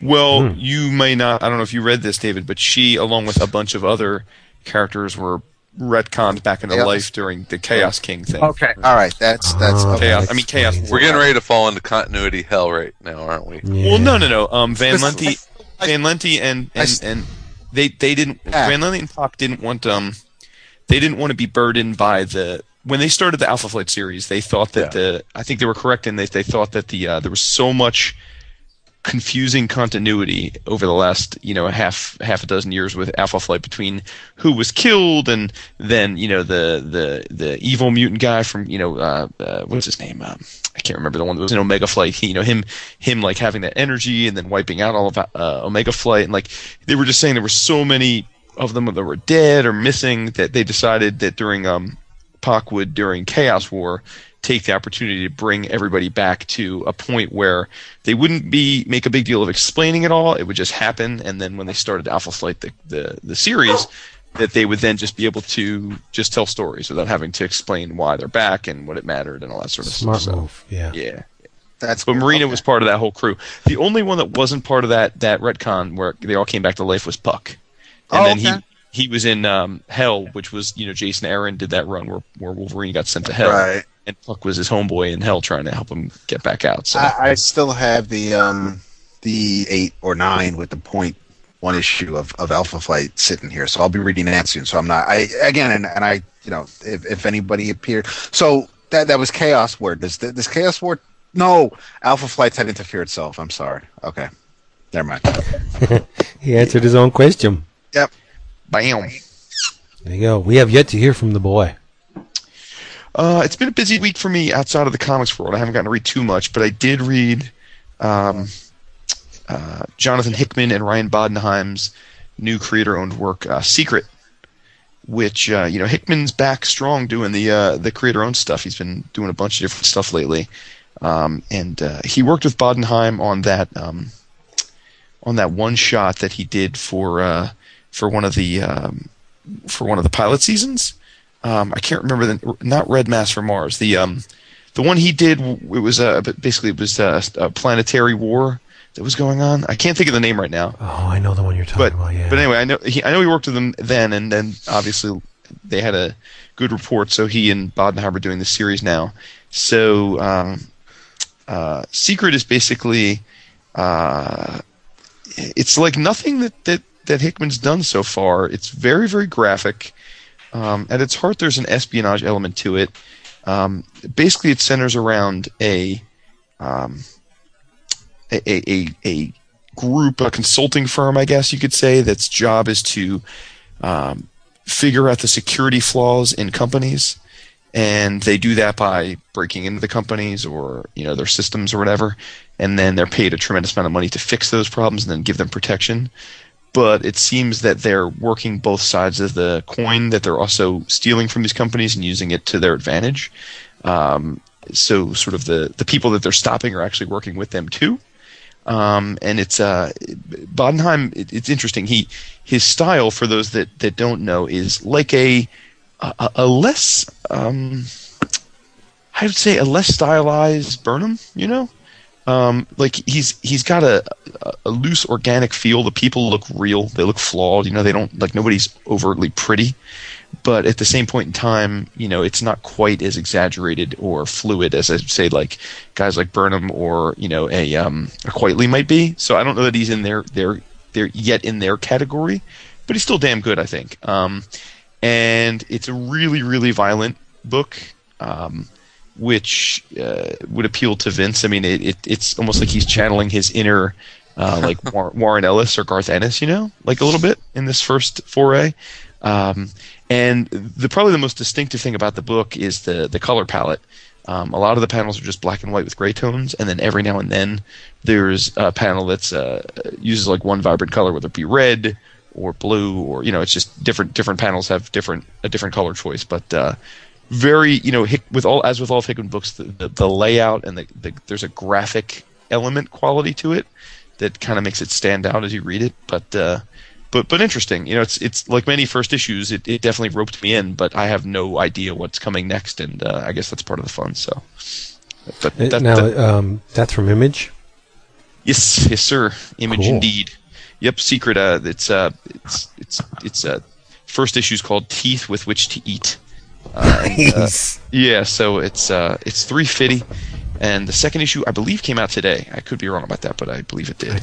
I believe you're correct. Yeah, so- uh, I do recall seeing something on the table called Secret. Yes. Uh, Yeah. so I keep it- took your advice, Jason. Oh yeah. Yeah, going back First a, time for everything. a bo- going back a boatload of episodes. Remember when you talked about the Homeland Directive? Oh yes. Yeah. Well, uh, the trigger for me on this was Mike Huddleston. Mm-hmm. I was so enamored with what he was doing on Butcher Baker. Butch Baker. a- and other stuff that I said, how, I mean, how bad can it be? I, I don't have a, a, a fondness for espionage like, like Chris Yes. and, and, and y'all. But, uh, I thought, what the hell? It's Mike Huddleston. I, I have to read it. And I was surprised at how roped in I was by the story. Mm-hmm. It, it's an amazing little book. Um, and it's complex as hell. I mean, the, the, the plot line is not simple. It, it involves, um, uh, what is it? The uh, Secretary of uh, Homeland Security or something uh, using a, a virus intended to infect Russian weapons to stir up uh, the shit back at home in order to bolster his budget for uh, Homeland Security and get him in good with the president. So me, concurrently, he has two microbiologists targeted for assassination because they have experience, or the one in particular has experience with this virus, and there there's a government-sponsored hit on these these two uh, scientists. One goes off without a hitch. Unfortunately, the other one, uh, the female doctor named Laura, um, she is lucky enough to have a couple guardian angels in the FBI who don't like the tactics of certain elements within the current administration, and they they save her, and and they use um, clandestine black uh, budget money to to fund. She's uh, diabetic too, and and they have to fund her. Uh, her, uh, I mean, moving around the country is not cheap, especially if you don't want to be seen. So they're they're jumping from hotel to hotel, trying to protect her life. And and uh, wa- wasn't one of the government agencies the Bureau of Consumer Affairs? Like I, I don't know what the Bureau of Consumer Affairs does other than you know protect consumers, but it, apparently and that was the one dry part in the book. They they detail what exactly the Bureau of Consumer Affairs does and what, like how deep their reach is. And I was stunned at some of the stuff uh, over which they they hold sway. Right, uh, one of their own is a, a, a turncoat, and he helps the FBI. But it's just the story's deep, and I'm like, wow, this is. I, I, I just, you know, when they say a page turner, I had What to is keep it turning about the espionage stories that you don't like? to be honest, after this, I really don't know. I'm, I, So I. I, I, don't think, like, I'll be honest with you, after the first Parker, I bowed out. Uh, beautiful art notwithstanding, there wasn't That's not enough. an espionage story. It's a crime story. but yeah, kind of cloak and dagger crime stuff uh, melded with espionage doesn't do anything for me. Even though uh, Cook is brilliant. I mean, I, I to me it was an art book. I'm just looking at the pictures, right?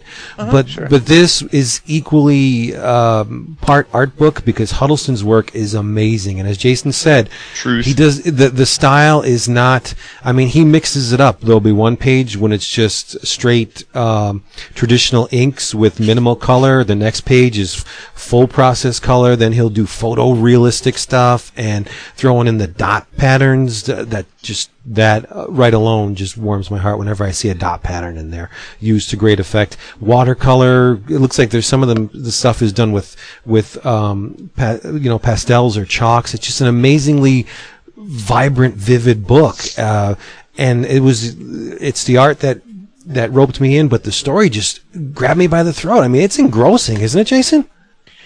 Uh, it was. I mean, and and recall, I thought that the the star of the book was definitely Huddleston uh, as well. Um, Yeah. uh, I I definitely don't. I mean, I enjoyed the story, but I, it's one of those ones where I, I think if it was drawn in a, I hate to use the term conventional, but a, in a more traditional fare, um, I, I don't I don't know that I would have been as uh, enamored with the story just for the sake of it.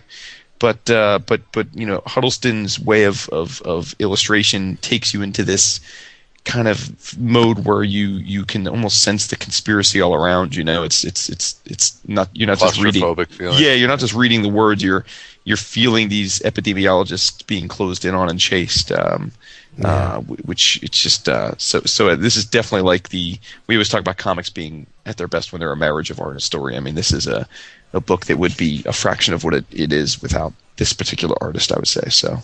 Yeah. And if, if you hold your, um, elected officials, uh, in a, an elevated, uh, position, this book may, um, rub you the wrong way because in, uh, Venditti's world, everybody in the government's dirty. True. Yeah. Everybody. I mean, d- going into the home stretch, you think, okay, this guy's clean. Mm, nah. it just doesn't work that way.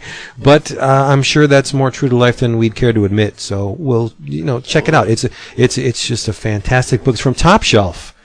Uh, Robert Venditti wrote it, and Mike Huddleston brought it to Vivid Life. It's a great little book. How much is it? Fourteen ninety five. Cheap. It has French end flaps too. Full nice. colors. You gotta love. The, you gotta love the flaps. So I do Ultra like the flaps. nice. I love the flaps. Yeah, the Not when they're. I don't like large flaps. You know what I'm I saying? don't, I don't like loose flaps. True. We're getting somewhere. I don't think we want to go. No. No, we would That- never do that. What else we got? you know what? I, I let me ask you guys this. I Oh, because I have Riddle been, me this, I- man. Well, sort of. I mean, it's not really. I mean, please, by all means, tie it into comics if you can. Um, while I've was painting and rearranging and everything in my room, and I had I had the TV on on on, on the Roku box via Netflix. I've been watching the the best Star Trek series, uh, Deep Space Nine, from the beginning, and and I I remember Just throwing that out there to, to cause controversy, aren't you? no, because it it it, it we can go back and forth about that, but it's I I remember watching it when it premiered Sunday nights and and and I really haven't seen it like I can watch an episode of the Next Generation or even the original series. I can watch everything except the Voyager on on repeat if, if I'm changing the channels and an episode of, of Star Trek happens to be on, I'll watch it. But Deep Space Nine really wasn't one, even after it went into syndication. And even now, you really don't see too many. You could you you can turn on BBC America and watch a bunch of episodes of the Next Generation, but that's because that's because of Patrick Stewart. that and that's fine, sure. Even though he plays a French dude on the show, Hey, but you know, BET Oh could my BET God. can step up anytime, David. so What? the, oh really, Really? I don't get it. really, because of Avery Brooks and Michael Dorn. Because of Hawk. Oh. Um, and and so well, hey, so oh, why why you dissing Geordi? And any so we have Hey, you're you're you're the one that doesn't like female captains. no no it, had nothing to Voyage it had nothing to do with Kate Mulgrew. The the um, but I I never wa- really watched Deep Space Nine as as the years have gone on since it originally came out. So as I'm I, I I'm watching episodes and and I'm I'm up to the beginning of of season four, and there are things that are different in in my memory than than, than they actually happened. I thought, for example, I I thought. Sisko shaved his head like shortly after the first season ended, and and he doesn't shave his head like the fourth season, and and there are things like that that I'm finding out. I think the the the Dominion was mentioned in the first season. I didn't think they were really mentioned until late into maybe the second or the third. So I mean, whether it's it's television or anything like that, or, or comic books that you've gone back to read, whether it's Contest of Champions or Secret Wars or Cry, anything that you've read ages ago, are are there things that that your memory really wasn't uh, true to how they really were? Hell yeah, every Oh, damn yeah. day. Well, I know. Every, well, yeah, because you're old, but I'm just. I it's- know. it's- and and and the other, I mean, and the reasons why I I prefer Deep Space Nine over Next Generation. Not- Not to say, and and that's no slight, because without Next Generation, we wouldn't have Deep Space Nine. But with with DS9, we we kind of we hit the ground running. There really Was. DS9 the one with the female captain? no, that, was Voyager. That was, that was Voyager. Deep, Deep Space Nine was the one that they just basically stayed It was- on the it space was- station. it was the space station. and David. Who was David the captain? is- It's Benjamin Cisco. Sisko, Avery Yeah. Brooks. Oh, Avery Brooks. Okay, yeah. I, I think I only saw a couple episodes of that ever. Well, da- Oh. David's probably right. It's it's probably the best of the series as far as writing and character development. It it got dark. I mean, Yes. it was it was it was by far the darkest of of the series and dealt with some. It, it got into social relevance maybe it was more than political. It was. I mean, there were politics and religious aspects. I mean, they were talking about creationism versus evolution, and, and they were just. I mean, they they touched on everything, and it's really this was this was a Yeah. this was the first Star Trek series that did not really have did not have the Gene Roddenberry influence. There was this was created by Berman and Piller, who were the executive producers after Roddenberry died. So so this was this was the first of the Star Trek series that that had no no Great Bird of the Galaxy hands on, and and it was just it. I think I think in in, in there are definitely aspects of it where that was a benefit. It was Is is Worf, Uh, is Worf there yet? Oh yeah, no. At the beginning of the fourth season, Worf shows up because Okay, that's when okay. that's when the Klingons want to um, battle the, the the Cardassians and and the The Kardashians? no, oh Jesus! Actually, no. would yes, be it a is. It is. It is an Foul alien race enemy. would be bubble-headed Of Bruce brunettes in high yeah, in high heels. Worf versus Lamar Odom. Their, their guns shoot Botox. they, Their uh, their their get hit. primary weapon is to make um, complete planets fucking dumb. You know, David, I gotta admit, I think I'm not a, a Star Trek fan, uh, unless it's the original series. Right. But I have Next- to. I see. I have absolutely no love for Next Generation. I can't even watch it. Um, no, uh, I, I respect the, the talent and the of the actors and the stories and everything. It's just, bleh. um, I think uh, Deep Space Nine was definitely the most challenging to write. I would assume because where you had the luxury on the other shows of you know let's go planet hopping. Yep. Deep Space Nine basically is a static location, the Yes. base, right? All, So all, all, all the stories had to come to them, but right, right. but but because of that, they were able to really get in depth into the planet that they were were circling, and and the whole the whole basis of the show and why DS9 was important is because it sat at the mouth of a wormhole, a stable wormhole Yes. that that opened into a very far off part of the the the universe. that they seventy normally- thousand light years away or something. It would Yeah. take you, it would take you seventy almost seventy years to get to the Gamma Quadrant by ship. Look and, at you, And this, well, dude, I've been watching it, so it's Trekkie. it's- uh, yeah. Well, Trekker. Trekor. I yeah, Yeah. I, I can I know the shows. I don't walk around like you know with the Spock. ear. That's the difference Don't between a Trekker and a Trekkie. Uh, no, I'm not gonna lie. Well, just just the years is nothing else. But the the um with with with, with, Deep- with Deep Space Nine, you have right. I mean, it was and it was it was and it was also pre Babylon Five. So you, you'll have the people who who really love Babylon Five who will probably try to argue how much better Babylon Five was because that was also on a space station. But the um Earth's It- last best it- hope. the the Deep Space Nine ties into the next generation because the um, Commander Benjamin Sisko is is ready to leave Starfleet, ready to retire because his wife died on the ship that the Borg attacked when Picard was Locutus. So Locutus, yeah. You're, you're scaring me. and and and um, Well, so so That's um, so Sisko and Picard have a very icy Tense. relationship. Yeah, a little bit. very icy. Um, so while so so yes, in the pilot episode they discover the wormhole, but the the um the reason the Federation and and Bajor, the the planet that the that Deep Space Nine uh, satellites, the the uh, the the the Cardassian occupation finally left.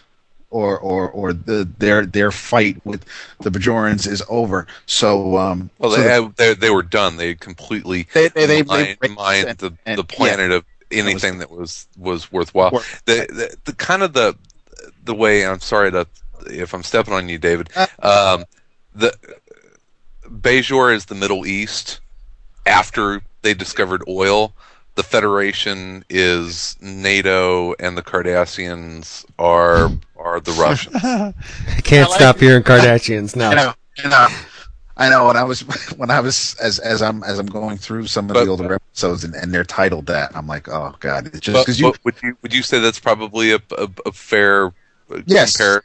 yeah, yeah, and Yeah. and and you have and and the the Bajorans are are um they're very religious people. Everything is about their religion is is everything, and um and Sisko actually when when going through the wormhole, well, when Sisko ends up becoming the emissary, and and so the the um the religious Re- people on Ba- And the Arbiter, too. he uh, he they they look to him as as a as a spiritual figure and and um, the prophets speak through him if you want to say. So it's um there there are a few things going on here but it's it's I just as I'm watching it things are unfolding at, at a little bit of a different clip than, than what I originally remember because I mean this this was also this premiered like 93 so I was I was a few years, a couple years out of out of high school graduating high school. So I mean it's it's um I also didn't recognize things as as they were happening and the characters that that that they introduced that not even that they that that show up on an episode but I mean the regular cast of characters you have um from Benson because that's where I remembered him Renee uh, Jean and Odo who's the shapeshifter who who's the chief of security and he was fantastic in that you had um you you had um He was the data of the show. yeah, he got this. Uh, but you had, but what was great is as I'm as I'm watching it, and and Avery Brooks and and Sisko just just as he's as he's playing Ben Sisko, um, I, I love how he can have his man in charge of the station hat on, his dad hat when he's talking to his son, his friend hat, and I mean he can just. Whereas when when I see Picard, whether he's on Risa or he's he's in the ready room or even even Kirk, you can Kirk was always Kirk no matter in no matter the situation, whether whether, whether he was hanging out with with Bones and Spock or or you know arguing with a Klingon, he, he was always that that person. Whereas this that, that green chick. that chick, Uh, but yeah, you're absolutely right. I mean, Sisko had to be so many different things. He was a father and a captain and a religious figure And- and an ambassador. Kirk was a father. And he, well, Correctly. he, yeah, uh, he was, and then he let his son die. So the the the uh, Oh snap, dude! the, um He let, he let him die. well. he, That's um, okay because he can come to conventions with him now. That, no, that was that, that was that was Stewart. That was Patrick Stewart. Oh, Um, Kirk. Oh, yeah. Sorry. the uh, um, but hey, he gave us Genesis, so that's all right. So so David Kirk can die. The um, w- whereas most kids or teenagers on television shows would annoy the hell out of me, Jake Sisko and Nog never did. And and it was just it it really was just a really well done show I found. And and you you see things like my favorite episodes seem to be the ones that that deal with Garak, who is who's a tailor on the space station, but Oh, yeah, was a awesome, member of the Obsidian Order, who kind of basically interrogated um, Bajorans. Um, yeah, it's just and and you have as as Odo wants to find out more about himself, and and we find out that um that there's more to his people than than we them to be. It, it's just there, there's mysteries, and then they have they do return to the mirror universe. Uh, in the second season, they, they they cross over through the wormhole. Uh, two of the characters come across the mirror universe, and and um, they reference Kirk and and the original series um, mirror universe episode. You've and in uh, towards the later seasons, there's they actually um, team up with the original series when when they had the Trouble with Tribbles episode, and you have Sisko and O'Brien and a few of the other characters standing next to Scotty and Kirk and Spock. Um, there's there's an episode where they kind of have like this alternate reality where you think um, where this is all in Sisko's head. He's it's it's really like a 1940s science fiction publishing firm, and he's thought up all these stories about these these characters on this space station in the future, and and whether or not that's the actual reality. It's just it really was a different Star Trek, and and it I, I miss it, and I, I'm and I'm glad I can watch it now. But you know, to I never want to watch an episode of Voyage. I never did when it was on, but and, and I really never even kind of watched It was good. It was good whenever they started getting into the Borg stuff, especially. You know, but but you talk like 1993 when this was coming out. That was really a, a pretty good time for sci-fi because Babylon Five was Yeah. was just kind of um, getting up and running. So there was there was some sci-fi on you know on TV that was going places that uh, you know that really hadn't been explored. It was there was a, a darkness to to stuff and, and a depth to some of the storytelling that was uh, it was it was pretty pretty cool. You know for the for the, for the time, and you know I know that we still have um, you know with cable TV, you know even more so now. Uh, a lot of a lot of chance. You know, we never would have had a Game of Thrones in in the early '90s, but No. um, no, you know nothing on that scale. But uh, uh, it's some pretty wide sweeping, epic stories being told, which was which was neat. but to to tie it in into comics as I'm going through all this as I'm rearranging my room and finding piles of, of books I haven't read in ages, I find I find the seven issues of the crew, which I'm going to be rereading very soon. Oh yeah, Um, and that's going to go. I mean, regardless of whatever I have on the top of, of, of my vagina, it, this is what's it's going to make it way to the top. I'll reread that before anything else. But I also found yet again Detective Comics 526, which I remember, and I'll find out how much my memory is off on this. But that's the issue where basically um, pre-crisis or or, or pre tire stealing douche Jason Todd becomes My Robin. God. And so and- much anger. I know. So it's that character The man holds Yeah. grudges when it comes to I know. Yeah, God, we need to get like Jason, Jason Todd and and Kyle together. You know, and Oh, No, wouldn't that, that'd be no, the no, ultimate no. team up book for him. That would, J- that would Jason be, oh, and with Kyle. Eric O'Grady. Have a crossover with Eric O'Grady.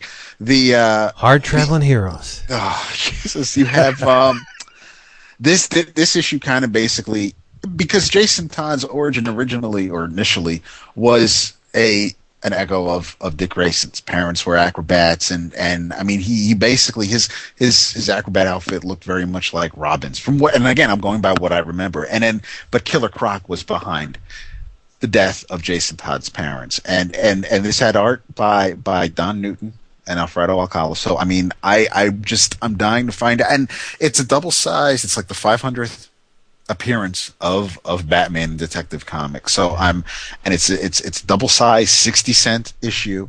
So I can't wait, and, and I'm sure like the main story is probably like only eighteen pages. So I'm expecting it to go on forever, and and the art's going to be great, and the story is going to be awesome because I think it might have even been Doug Moench. But I'm just, I'm, I'm I'm not ready to be disappointed, but I'm kind of just expecting to be. But I mean, I don't know. But it's still going to be. So you're a comic book fan.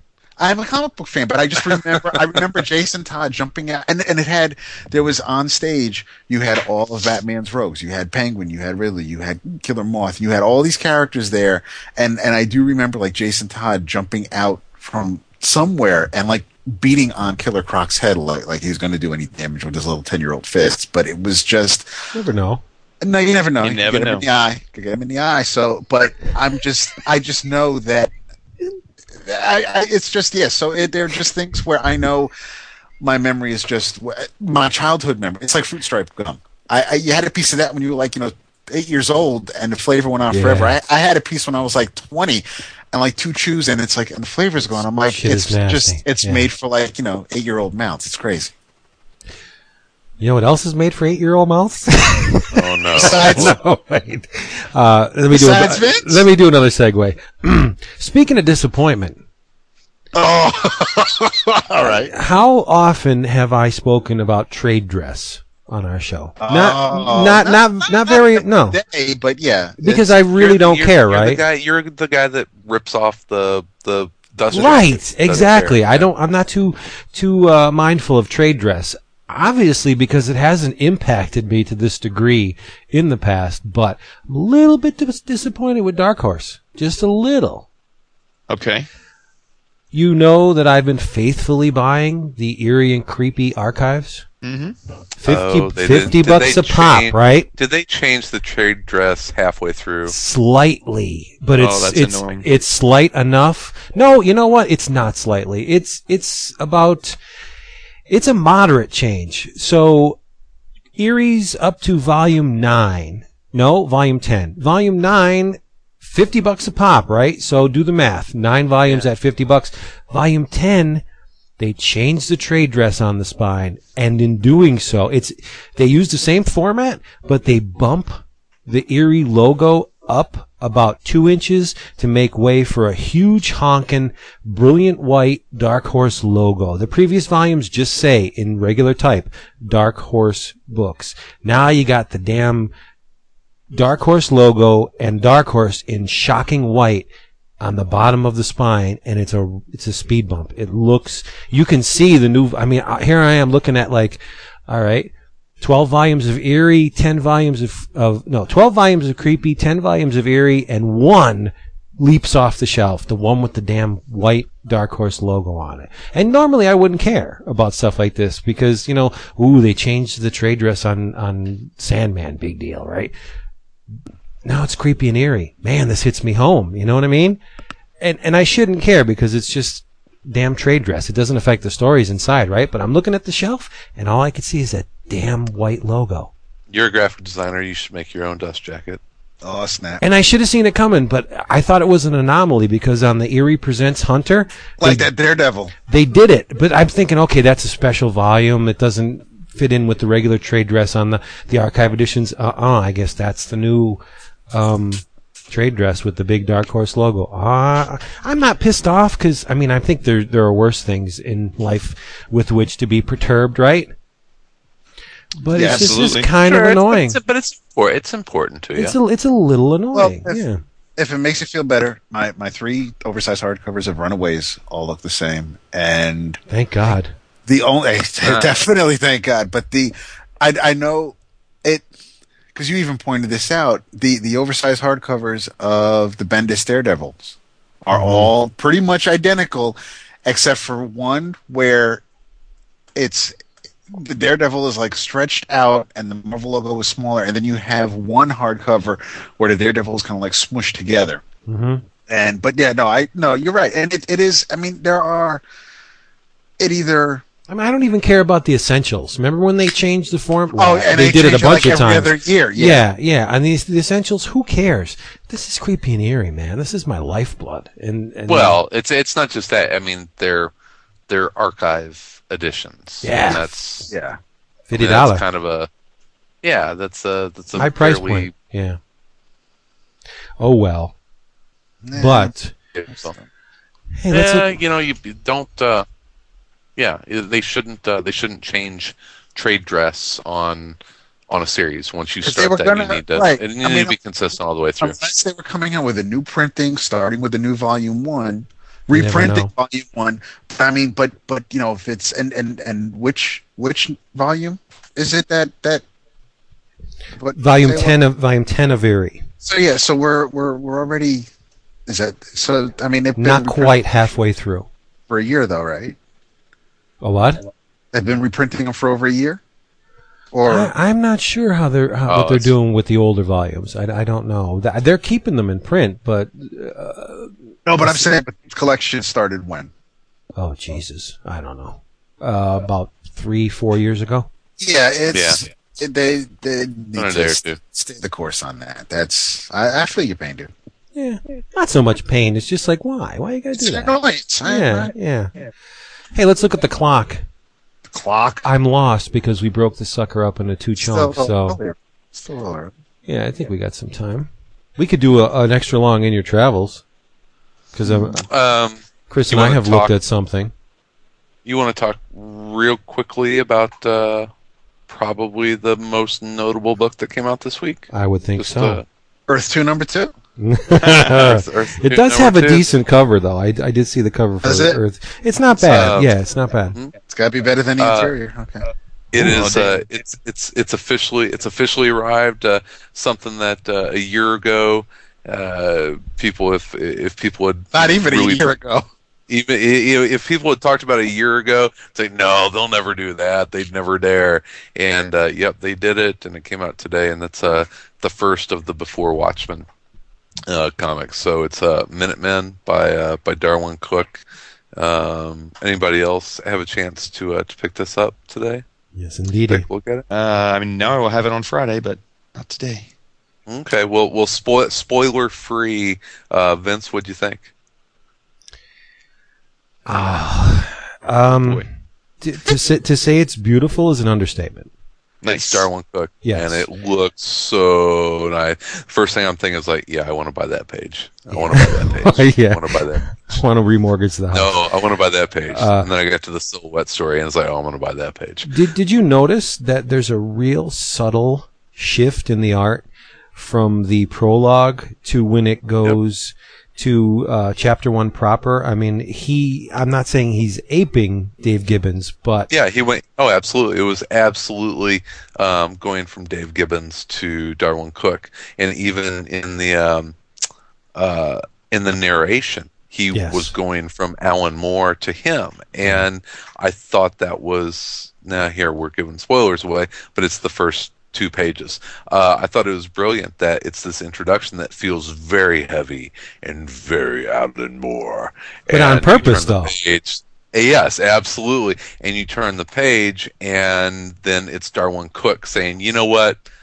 I can't do this. This is terrible." This is, this is, this is well, it's yeah. Him trying to sound like Alan Moore is terrible. the first And three pages are, or four pages are very metatextual. Very. very meta. Yeah. And it's like, hey, you know, it's basically Darwin Cooke saying, kids, this isn't Watchmen. We know it's not Watchmen, but there's still some really good stories that we can mine from this. So let's just sit back and make some comics. And I thought it was, I, I thought that the setup was so good and did two things. It it did that. It, it explained what it was, but it also it also paid respect to Gibbons and Moore, and you know it was very um, very upfront in in saying, you know what, we, we know this is based on what a lot of people consider the greatest piece of work from this medium in the history of this medium. It- we're not we're not going to be able to to hit that high note. So let's just sit back and and tell some stories with some of these characters. And uh, uh, I I thought that was I thought it was brilliant. I thought it was great. Yeah. It's, you, you know, I, like Jason, I have been unfollowing people on Twitter, Twitter left and right, just based based on their reception of this book. And in fact, I, I I almost never tweet back to people I don't know. But uh, yesterday, somebody said, uh, and I forget who it was. I can look it up if anybody really cares. Somebody said I took great pleasure in taking my comp copy of uh, Minutemen from the postage uh, receptacle and throwing it right into the trash. And then somebody, I, I don't know, and then somebody replied to him saying, uh, you know, uh, would that I were there with some lighter fluid and a match. And I said, I, I, I was like, I, I really can't take this childish level of bullshit. I said, you know what? I, I almost wish you punched your mailbox a couple of times because again then your your domination of inanimate objects would have been so Yeah. much sweeter. You know, like why do they take it personally that this thing exists? It- it's it's who- not an know, affront to them. It's not an affront to the original creations. Alan Moore signed the papers. Okay, You're- you're- what you're- what happened happened. You can't change What, that. what did we What did we talk about earlier? We talked about DS9. Um, Roddenberry was dead. Um, th- things move on. There were Right. still stories to be told. Is it gonna, in some people's eyes, you know, never be as good as that original 1960s series? Yeah, probably. There, sure, there but at least give it a damn there- chance. yeah, but yeah, and and when when I was reading this, it was kind of like wonton soup in that it was really cool for me to be reading a comic with a big grin on my face.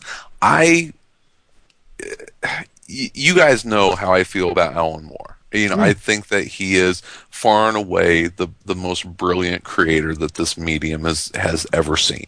And agree. and Watchmen, I've got like five different versions of that comic and you know from the absolute to the original issues to you know different graphic novel versions of it and eh, you know I I've got Watchmen all over my house and I love that series I will always hold that up as, as one of the you know one of the grail comics um when I'm reading this this Darwin Cooke comic that has to deal with these characters. I've got a big grin on my face. It's the first time, you know, in like almost 30 years that I've been able to read new stories with these characters. And it was it was awesome to be able to do that. You know, it was like, you know, I know that the Star Wars prequels, you know, love them, hate them, you know, judge them independently or as a group. But but whenever they came out, wasn't it cool to get back into that universe for the first time? You know, in you twenty some odd years or whatever it was. It there's it it it still is like this warm blanket that you can you know cover up with. And it's like, yeah, this is. I, I I thought love was cool. Yeah, The- I- the, I would the have to idea of it was cool, but then the execution, and you sat through it, and you're like, But yeah. it I get where Chris is coming from. though. I do And- too. I do in, too. in, in that respect, I would I would say yes. I understand It's just unfortunate he chose Star the Wars. the yes. start right. Yeah, but no, Well, that that you know, that's a in this instance the the creation of the ancillary work is the construction is beyond reproach. I mean, this is not George Lucas level of going back and and you know buffing the shoes. This No, is I mean, Darwin this is- Damn this- Cook, Right. Yeah, and and, and the Darwin- art Darwin the, the art and the story, uh, all the ducks are in a row. This is rock solid comic booking. Okay, but it's it's not Watchmen, and it's not going to be Watchmen. It just so happens that it features characters from Watchmen. I, I, I, I and it's it's staying it's staying true to their history, and, and they're all going to be different. They're all from you know obviously before Watchmen. They're all different different Yeah. times. This is you know this is what 1950s, 60s, 50s. Hmm, I, I don't. Oh, I mean, at least, date. at, at, at it's, least, it's it's it's near Hollis's retirement. He's just he's just written under the Un- hood. under the hood. Yeah, and I- and at, at least they did it right by by having Cooke's book come out first. oh I damn, hell yeah. so there's Yeah, nowhere you're to go really but- but down. But it's it's I and and and it's I I think it's great that you guys are happy with what they've done with, with, with what Cooke's done in the first book. I'm I am curious to see you know what's how you guys will feel about you know books by JMS and and and as You know, So I- it's if uh, I'll, I'll tell you right now, I'll, I'll, I actually ran into to Brian Azzarello uh, a couple weeks ago, and he was telling me a little bit about the comedian series, and he was he was pumped about it. Um, wasn't he also So- put first wave?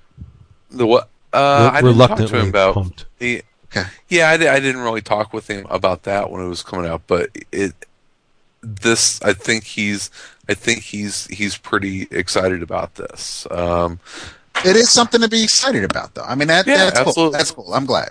And So- it, it- really, if you were sitting on a potential gold mine, something that has proven through through many many years of uh, publishing history to move books, why would you just sit on these characters if you own them?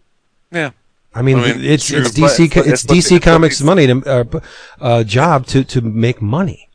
Yeah, it's what these companies do. You know, it's Yeah. they they find something that makes money and they they roll with it. Right, and, and I can, but the, but the name of the game, right? You either buy it and read it and cast your judgment upon it, or you don't choose to not buy it and, and don't read it. I mean, Yeah. but it, it's not an affront to you, any of the people buying these books or the original creators. It's just they're, this is, em, this is emblematic of the entire mainstream industry.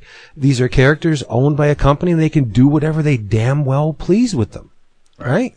So, but I, uh, it's the thing that people taking it personally that just I, I don't. It boggles the mind. If someone wanted to go back and and make Kamandi a transvestite, I, w- I wouldn't consider it a, a personal uh, affront because number one, You- Jack's dead and they Yes. own Kamandi. So you, know you, do what you, can, do. You can you can compartmentalize from from one to the other, and that it would work well as a transvestite, though. He's got the long blonde hair. Hey, they did it with Jimmy Olsen. Uh, it- it's yeah, it's it's going to exist, and if that makes you angry, then you know You just don't buy it. that's that's fine. Uh, for me, uh, as someone who's who's gotten perturbed once or twice about comics, um, stupidly, um, you know, I can say that it, it's not worth getting upset about. No, Just it's not. it's if if if if you if you don't like it, then don't read it. But um, to echo what Vince was saying, you know, don't just dismiss it before you've even checked it out. Um, the Darwin Cookbook, it was good, and especially if you're a longtime fan of Watchmen, um, it was it was really enjoyable to kind of get reintroduced and reacquainted with some of these characters from the from the minute from the Minutemen era, Right. which is something that that you know there's a lot in Watchmen, but the, those weren't the central characters. It was really more about the the legacy characters that they left behind. There's there's a hopefulness in in the Minutemen, and uh, you know some of my questions, you know, is that you know ultimately this all goes wrong, and we know that it all goes wrong. So there is a uh, an air of impending doom with it, but uh, you know it was the the Minutemen that it was um, you know very 19 you know 50s America. Um, hopefulness with it but uh you know but with that the underbelly of like racism and sexism and everything that was wrong with the 1950s is is there at the same time so it's it's very uh uh very interesting to uh uh Yeah. to check that out It's So, pretty impossible to ignore. I mean, No. judge it as you will. It's one of the medium's brightest, most brilliant lights, and it, he. Sh- I mean, he blazes. You, you you cannot look away. Really, the Yeah. art the art's spectacular, and it's nice to see John Higgins. I mean, his two pages super solid. oh the uh the uh The Bla- uh, the Crimson backup. Corsair, yeah, Mhm.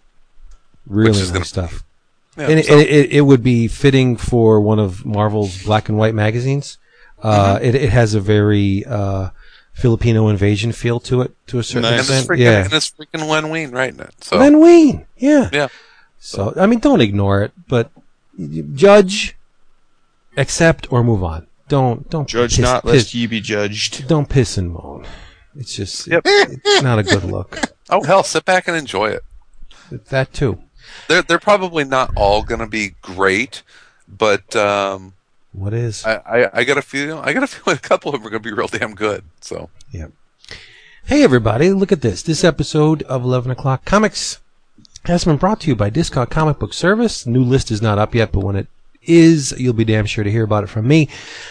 35 to 75% off your favorite funny books and collectibles delivered right to your door by a costumed custodian of the United Parcel Service, or in this instance, FedEx. Came FedEx this time. I don't know why. I'll look into that. But uh, they're the best at what they do. DCBService.com. In your travels. Got something a little different this week. What you got? It's a magazine.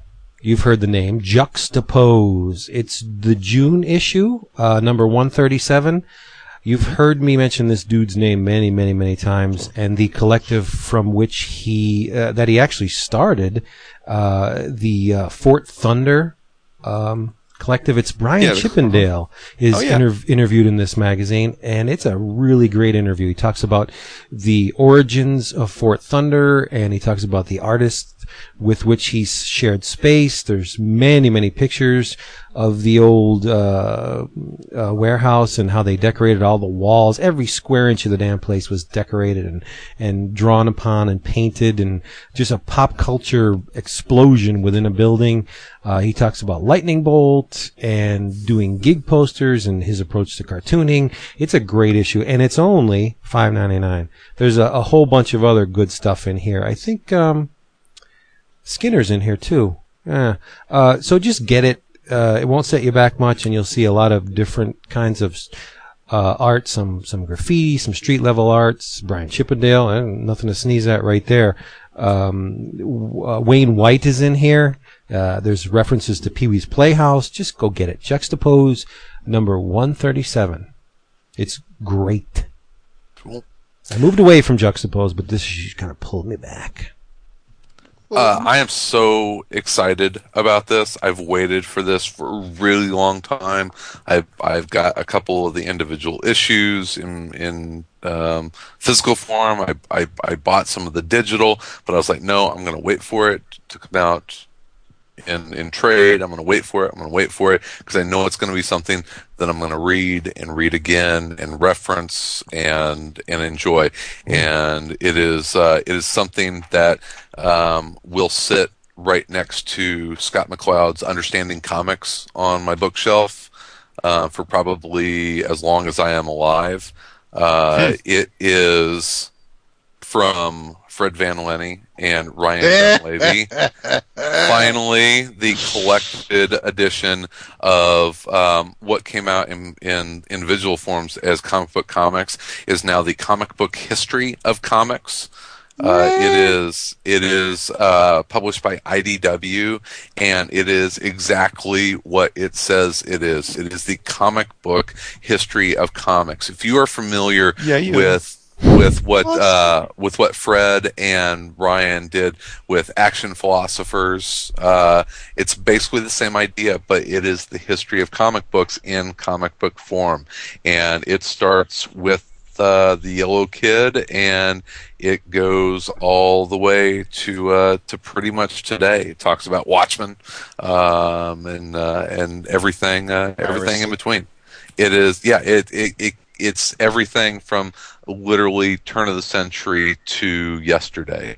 Um, and I and little side to stories about you Mhm. know some of the creators and and it's it, it was a nice compliment to the book that that I read when it came out years ago, Men of Tomorrow, because a lot of that Mm-hmm. dealt with the early days, and it was and, and it's neat seeing you know Dunlavey actually draw these people, and and the way he draws the creators or the characters, and and and how they are caricatures of of of other characters. It was just, I mean, but I, I no, no, go on. I know we've we've talked about this book, and we yeah, yeah, it. if you are and and I know I know uh, the, kind of the the attitude of most of our our listeners are are people that want to learn and know as much about comics as they can this is this is something that you need to own um you're you're it, you're going to be it, it's edutainment uh, to use an, an AC term you're going to learn about comics and you're going to be entertained uh, the entire time. It is something that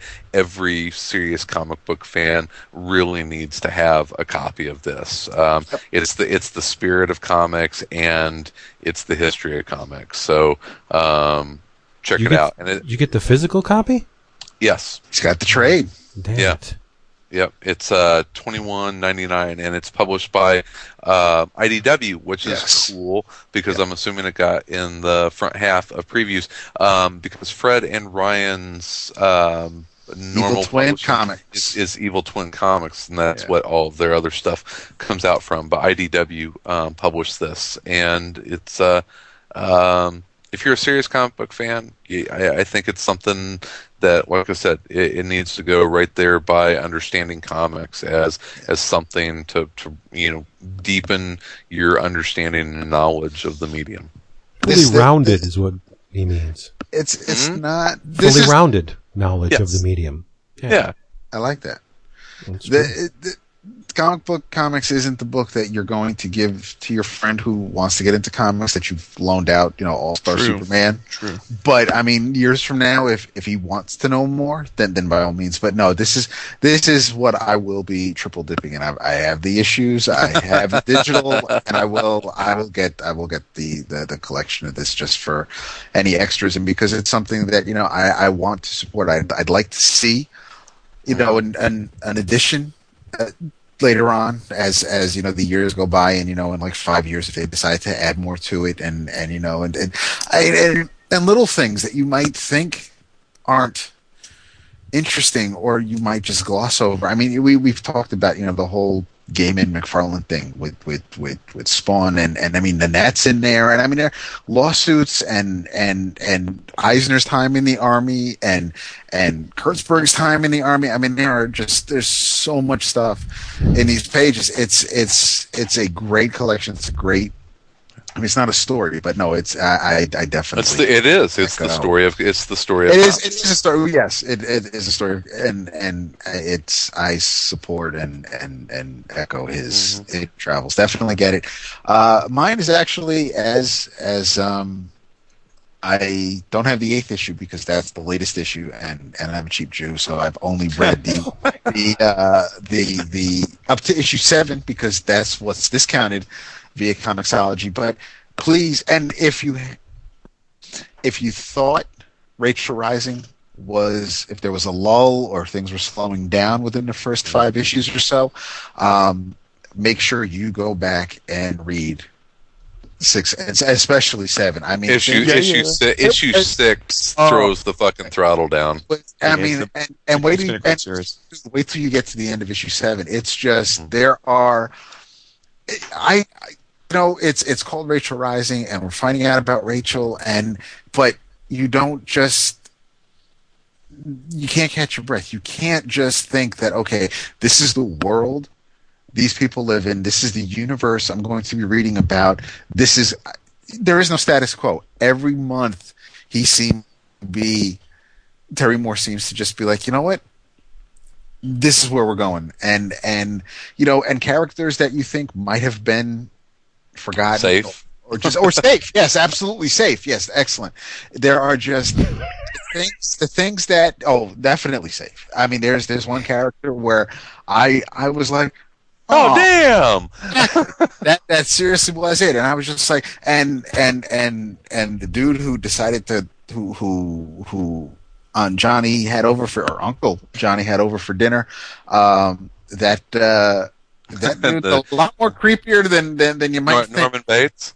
a little bit. He uh it was yeah there's um there's and and and johnny is great because she's she she's in the hospital and and telling rachel you know that i i never spoke to you i never talked to you about carol. And and and rachel's like i'm i'm a big girl and i i think i know there's something going on with with with you and carol. And and i the haircut kind of gave it away with uncle with aunt johnny from the first issue but the uh it was it it seriously it's it's and his art i mean as I, as i'm going and also i'm, I'm reading echo right now the the collective edition of that and and the art it's you can tell it's terry moore but it's his art is definitely fitting to rachel rising. It's it's a little bit scratchier it's a little bit dirtier i'll say. It is it and and it's and it's perfect for that story whereas whereas echo was a little bit more um curvy, a little bit more polished, a little bit shinier, and and and like I said, and that, and that fit that. So uh, definitely check out Rachel Rising. It's it's they're up to issue eight. You can if if you're not getting it uh, physical copies, you can get the issues through uh, through Comixology, which is how I'm doing it. So it's it's just it's good stuff. Where's the Echo. boy? Echo, echo, echo. No, I'm here. Um, I wasn't just want to, didn't want to cut off David. Aw. Um, exactly. People love to talk over you. I didn't want to do that to my brother, to my boo. Hey, right. Nah, just kidding. Um, so zing. in, in your travels, uh, nice and shit. there's this small little company that's trying to make its name in this world named Marvel Comics, and um, they're putting out a little book. It's an edgy book. It's a it's it's an edgy book. It's it's a book for people that uh, are fans of Preacher or the uh, the uh, Oh. classic Punisher run, and I'm talking about Fury Max. Oh, I love you. Yeah, Garth Garth Ennis and Goran Parlov, who were together on it. on Punisher Max, uh, with covers by Dave Johnson, the incomparable Dave Johnson, probably the uh, the best cover artist out there ever since James Jean uh, uh, left the biz. Uh, it's just terrific. It's uh, it's it's what you would expect from a Max book. It's it's a look at Nick Fury in that Max world, the adult world, where he's cursing and violent and a and a total dickhead and a womanizer and uh, Does it's just um, What was the title of the second issue? I don't know. I don't have it here sitting here. It, it was like number one fucky or something like that. It was nice. Does it fucking does, dirty does, is what it was. does it um does it pick up or or tie into the first Fury Max mini from years Not ago? that I can Okay. notice so far, which is a good question because I wonder how many people remember that Garth Ennis, in fact, created a, another Fury Max series uh, back in probably about 2003. It's, it's Something, been- I, Something like that. Yeah. and that was he and Darick Robertson. That was actually yes, the team. and so yeah, and Sienkiewicz covers and and that was yeah yeah but no, it's a lot of fun. I mean, it, it's one of those things. Again, you know exactly what you're getting. You know, it's it's Garth. Ar- it, it's it's. Did you say Preacher or the Boys? Oh, the, I I did say preacher. I meant the boys though. Sorry. yeah, Preacher works too. It's the Steve Dillon tie-in. Yeah, yeah. That's uh. you know. but but either way, it's it's one of those things where you know exactly what you're getting. You know, it's Ennis doing his thing. You know, foul mouth. You know, gritty, just uh, you know, street level. Um, you know, irreverent, violent. Just uh, it's a lot of fun. I I, I like that. I don't, I don't know that I'd want to read ten comic books like that every month, but um, you know, a little bit Garth Ennis. You know, uh, every now and then is is is a nice sort of uh, aperitif on the tongue from the more conventional stuff. sure, it's why it's why we looked forward to Punisher Max, and Absolutely, yeah. mhm. I, I, I felt like he was done with that character. I mean, when he wrapped up Punisher Max, that with with Valley Forge, Valley Forge, it was it was like okay, he's done. I don't need to read um, Garth's Punisher anymore. I didn't need to read anybody's Punisher anymore after that. But to see him go back to the to the Nick Fury character that he kind of built in in Punisher Max is awesome. It's so freaking good and it's and it's set in wartime. It's what nineteen is it? It's um late sixties. Yeah, it's it's it's it's evocative of the time that you would have seen the same kind of imagery in um, in the, uh, the the original Nick Fury series. with Str- Steranko's. yeah, Steranko's series. Yeah, Yeah, but this this Fury is it's like sixties Vietnam, and so freaking good. Nice. Yeah, and Goran Parlov is a beast. Yes, he is. Very talented. You're right. No lie. There we go. So hey, thank thank you for being here, and Thank we you. will we'll be back next week at the same time. And guess what? Guess what I got in my box today? um, Anybody buy Spirit World by that seldom seen creator? Oh, the uh, the hardcover came out this week. I don't know if it came out this week, but I got it in my damn box. Okay. by what? so creator? uh, Jack Kirby. It's Cra- Jack Kirby's Spirit. oh, I did not buy that. No. oh, I'm thinking I'm going to read it for next week. We'll see. Ah, do your thing, Vince. yeah. Do your thing. I think I got so many good things this week. A couple Judge Dreads. I got Spirit. I got the third volume in the Chilling Archives of the Horror thing from IDW. The Zombies vo- volume. New Come Walking Dead trade. I got 14 this week because I, I somehow forgot to order 14 and 15. Uh, so I ordered 14, 15, and 16 at the same time when 16 was solicited. So I'm get I I have yet to read 14 yet. I got to do that. Oh yeah. Oh yeah. Oh yeah. So there you go. See, yeah, come back next week. We'll be we'll be here waiting for you with Some some Walking beer, Dead. some Walking Dead, and uh, a whole bunch of other stuff. So we love you so much. Dude, Oh, they, Dynamite's having like some crossover. The Prophecy. What the hell is is? They're they're, they're dead. To I me. saw it's it, the, the uh, in 2012. The Mayan doomsday prophecy is coming to pass, and the end of the world makes for strange allies. Vampirella, Red Sonja, Oh, no. uh, Kulan, got Dracula, uh, Herbert West, the reanimator, Allan Quatermain. What the fuck? I don't know. I don't know. I don't care. Uh, I, I, don't saw, either. I don't. No, I don't want. to I mean, someone else say something because I don't want to end it on on this. Yeah, I saw a solicit. Uh. Vamp- Vampirella meets Dark Shadows. Give me a friggin' What break. the fuck? Yeah, I know. I know. Dynamite. They should just call them their company whore. Just, call, just say do, say say what you are. Harbinger number one came out today. There's got to be something there, right? oh, uh, yeah, the Valiant. I actually read it. Um, the yeah, it was really good. Oh, so it's the anti-XO. All right, cool. I haven't read it yet, but I am Oh actually. God. That's one I'm looking forward to. Yeah, the Har- Harbinger. I'm looking forward to Archer and Armstrong, but I might give Me Harbinger- too, brother. Har- Harbinger was good. Not as good as Mind Management though. My boy. Oh, we got to Oh read damn, that. was that good? It was really, dude. It's so good, so good. Yeah, Kindt is the Shiza. Yeah. Word. Yeah. Word. And You here's don't a have to say word. too. Not that he needs this. Not that he needs uh, the props, but uh, Batman Inc. I I read that. It was. It was tight. Holy Christ! Yeah. We got to talk about that next week. And Burnham, uh, Burnham responded to my re- re- responded to my email response to him, so he's back in my good graces. Aww. Love a happy you- ending. You send you a Mm-hmm. page or something. Speaking of happy endings, have you guys seen the client list? In what? Dude, there's a new show with Jennifer Love Hewitt where she she does happy endings as a Is that on? Is that on Lifetime? Or something? Really? Yeah. That's Yeah, the it's shtick. She does happy endings. How do Yeah, they show dude. it? That's a step up from Ghost Whisperer. Dude, it's pretty hilarious actually. Pants whisper. It's awesome. Yeah, so she's the snake whisperer. It's, That's just, nice. Just T- TMI. Too do much it, Tom. Looks good. She looks good though. I gotta say. She Yeah, looks Oh, good. she got nice titties. Sure. Yes. No, and, that, and she got a great rump shaker too. Mm, I don't know about that. She she- does, and this she does. She does. Okay then. Hey, ending on a ending on a that wonderfully party high five note. moment. That's, Yeah. Neve Bye. Campbell's doing Gonzo porn now, uh, For real? and Lacey Chabert is doing uh oh, isn't she doing? What is No way. porn? Wait, Zach, Wait, what is what is Gonzo porn? Dude, really? Gluck, gluck, Yeah. gluck, gluck. Lacey Chabert? Are you kidding me? I'm 39. I curl I'm and play softball. I mean, come on. I'm Yes, really kidding. I read comic books. I'm gonna have to Uh, Google it, aren't I? I would so watch that Lacey Chabert. Chris, let me assure you that many 39 year old men who read comics and play softball have a full awareness of what Gonzo porn is. I assure you. Gluck, gluck, gluck, Such gluck. rude, I guess. You are apparently. Who knew? That's okay. Hey, there's nothing wrong with that. Nothing It's wrong all with good. that There's at got to be a few of us, right? That's right. Yeah. Gotta, gotta even mess us out. Bringing up the morality curve for the rest of us. Thank you Nice. very much. Next week, bye. We love you. Big hearts Yeah, and you're flowers. Yep. See ya.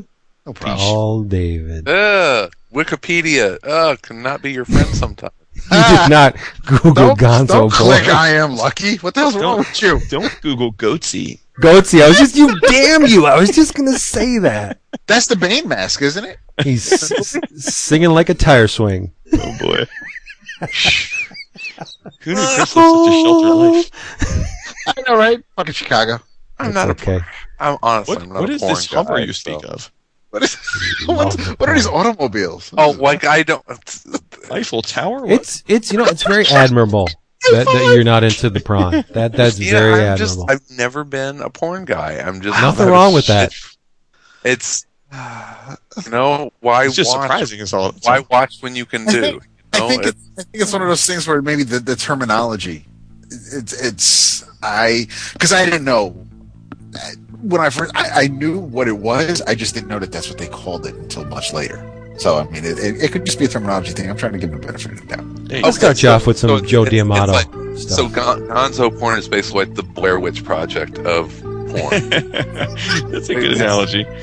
For, Yeah, for like- first person viewer of of porn. it's it's under the premise of nobody likes the plot anyway, so why bother having a plot? yeah. Just I camera- am the camera so has a yeah, the big snot bubble. Oh goodness. How do It I sucks get all of you guys in an instant message? I want to send this to you. Um, do- how do I do that? Say goodnight, people. Good night, Good people. night, Irene. Oh, Vince, I want to show you something. Uh, online uh, while we're recording. Are we? No, we're done. Oh, okay, we're done. Bye. Bye. So. Peace.